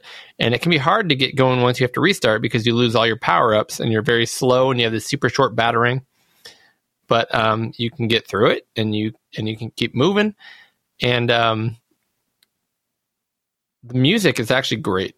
I Yeah, remember the music is fantastic. Yeah. I haven't played this in a couple years, and right when I booted up, I immediately started humming all the songs as they came on. I'm like, "Yep, I remember all these." Yeah. uh, very memorable. And uh, Hey. so most of these levels have um, two enemy types. They usually have a stationary enemy there, or a, an enemy on a path, yeah. and then they have these super quick versions of enemies uh, that are going on much bigger paths, and uh, and then they have so for example, the first world here and the last world, they're the mimes. When you're in the, uh, the what's it called, Oppenheimer Museum or whatever, uh, Yeah. security guards. Um, there's other levels. I think want to say there's like a like wharf, so like dudes on the wharf. I can't. Excuse me, can't quite remember. But um, and and they kind of are sentries that will shoot at you or there'll be enemies that are walking the path but if you go in in line with them they'll see you and quickly run towards you um, but it's kind of a it's basically like a game of robots and you're just trying to collect everything on the path while navigating knowing exactly what the enemies are going to do and you just kind of have to time it right and um, get to the objective and the objectives are very cool i, I think. Uh, in the first world there you're trying to collect all of the i want to say it's poison. Yeah, they're like the Joker poison that he was releasing Yep. in Gotham. Yeah. So you have to get all the cl- bottles of poison on each level. In the second world, you're at the Oppenheimer Museum, and they're tagging the the art just like they are in the movie. So you have to go clean up the art, which is funny because you have security guards that think you're the bad guy, but you're the good guy, right? So you're actually there cleaning up the art, but the se- security guards are still going for you.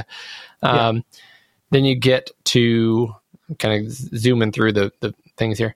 You get to kind of warehouse areas, and these areas there's X's on the ground where you have to place bombs gameplay wise, nothing changes, but visually, you feel like you're playing a completely different game every level, even though it's the same, right?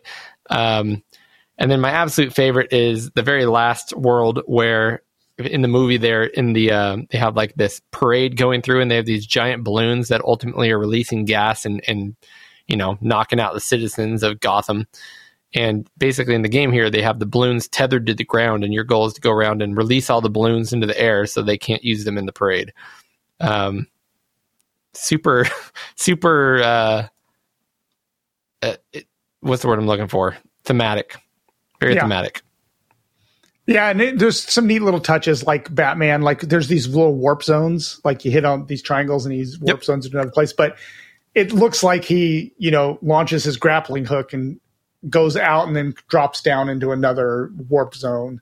Um, so I think that that's pretty neat. When you start a level, he flies in with his wings out and he lands. I mean, there's a lot of really neat little animations, a lot of cool detail in this game. yeah for sure Is there anything we haven't touched on, Eric? Did you, you do you enjoy your time playing this game? Very much. I enjoyed this. Um, the gameplay itself, I enjoyed a lot more than the Nintendo version. Yep. Oh, there you go. So I think you have to give it a score then. Yep. So I'll go. I I can go first. Um, I'm going to give this game a 73. Okay. That's not as high as I was expecting, but okay. Yeah, I mean, I like this game a lot, but I, I mean, it it does get samey, Yeah. right? Yeah. I mean, and and the thing to its credit, it's a long game. There's a lot of levels, but when you do that, I think there needs to be. I mean, there's there's variety in the goals that you do on each level, but the enemies are roughly the same. Yep. Um, so there, there's some downsides to it. I probably should have highlighted those more, but it's a fun game. It's a it's a blast, but it, it has some downs downsides. It's, it. it's comfort food for me. It's I know Yeah. it's the same, but somehow I keep going back to it, and there's no way to explain that better than just say that. Yep. If you watch a, a playthrough of this game, you're going to be bored. Right. If you play it, it's satisfying and fun, and you just want to. It's like a bowl of M and M's. You just kind of keep wanting to grab one more. I'll, g- I'll Yep. grab one more. I'll get one more. Um, yeah, for that reason, I think there's no way to say this. I think the NES version is a better game, but I enjoy this one a little bit more. oh, you do. I do. That surprises Um, me. Well, and I think part of that is because so the the NES one, you know, you watch the replay there, right? If you play straight through without dying, it's like 22 minutes long, but to actually beat the game is going to take you eight to 10 hours of of work, Yeah. of practice and, and work. Uh, this game, you can very easily. I beat it my first playthrough. I mean, I died a few times, but you get to recontinue from that level, and uh, you'll get it done in a couple hours, three three hours maybe on your first, maybe four on your first playthrough, and then you get better at it. Um, you're going to beat it. It's a it's a pushover, pretty much. If if you're going to try to beat without continues, I could see it being much more difficult. But uh, I don't you know, mind pushover games. Yeah. Yeah. I don't mind pushover games as long as they're fun. Yep, So and this um, is so. I think So I'm going to give it. give it? I think I'm going to give it the exact same score as the NES game. Honestly, it, it's a completely different game, and but I still love it. And I've probably played this game every time I. I shouldn't say every time I turn on my TurboGrafx, I play this game, but I've played all the way through. Every time I've turned this game on, I pretty much play through the whole thing. I think I've I've beat it four times. Yeah. Um, because I just can't stop. It's just you you you, you have your first Cheeto and you just keep going. So Cool. yeah, I'll give it a uh, what did I give it? A seventy eight. Yep. So There we go. if- 78. With that said, then the winner ultimately, if we look at the aggregate score, would be the PC Engine version. There you go. There we go. Way to go, Batman. Oh wait, that's not the one I want. Hold on, hold on. What? I, I, I need to get more like positive sounds on my on my board here. All I have is the uh, this one again. There we Yeah, go. gotta Way to get- go, Batman. That up, that first sound effect was for the other Batman. All right, Hey, that's our battle. that's our battle. And what else is it, Eric? It's the show. That's the whole show. That is the whole show. So thank you again for joining us. Uh, please tune in next time on episode 113, which we will release on August 30th. Yeah. Uh, again, we're going to have quick questions. Uh, we're going to have a game show with Tim. Uh, Eric's got that all set up. We got a lot of good feedback last time he did one, so he gets to go again. And it looks like Tim's going to join us for the entire show. Very cool. We've got a box opening, we've got catching up, we've got six good games, and we've got beer. Exactly. So until then, remember, it's, It's dangerous, dangerous to to go, go alone. Thank you again for listening. You can find episode information and show notes online at pixelgaiden.com. Please follow us on Twitter at pixel underscore gaiden, and you can also follow Eric at duhproject. That's D U H project. You can also follow Cody on Twitter at oddball49. That's O D D B A 1149. You can reach Tim Drew as well on Twitter at Sanxion. That's S A N X I O N. If you are interested in supporting the show financially, please join us at our Patreon account. That's patreon.com forward slash pixel gaiden. Please leave a review to help get our podcast listed higher up on the show rankings. We would also love to hear from you with any comments or input, so hit us up on our email at podcast at pixelgaiden.com.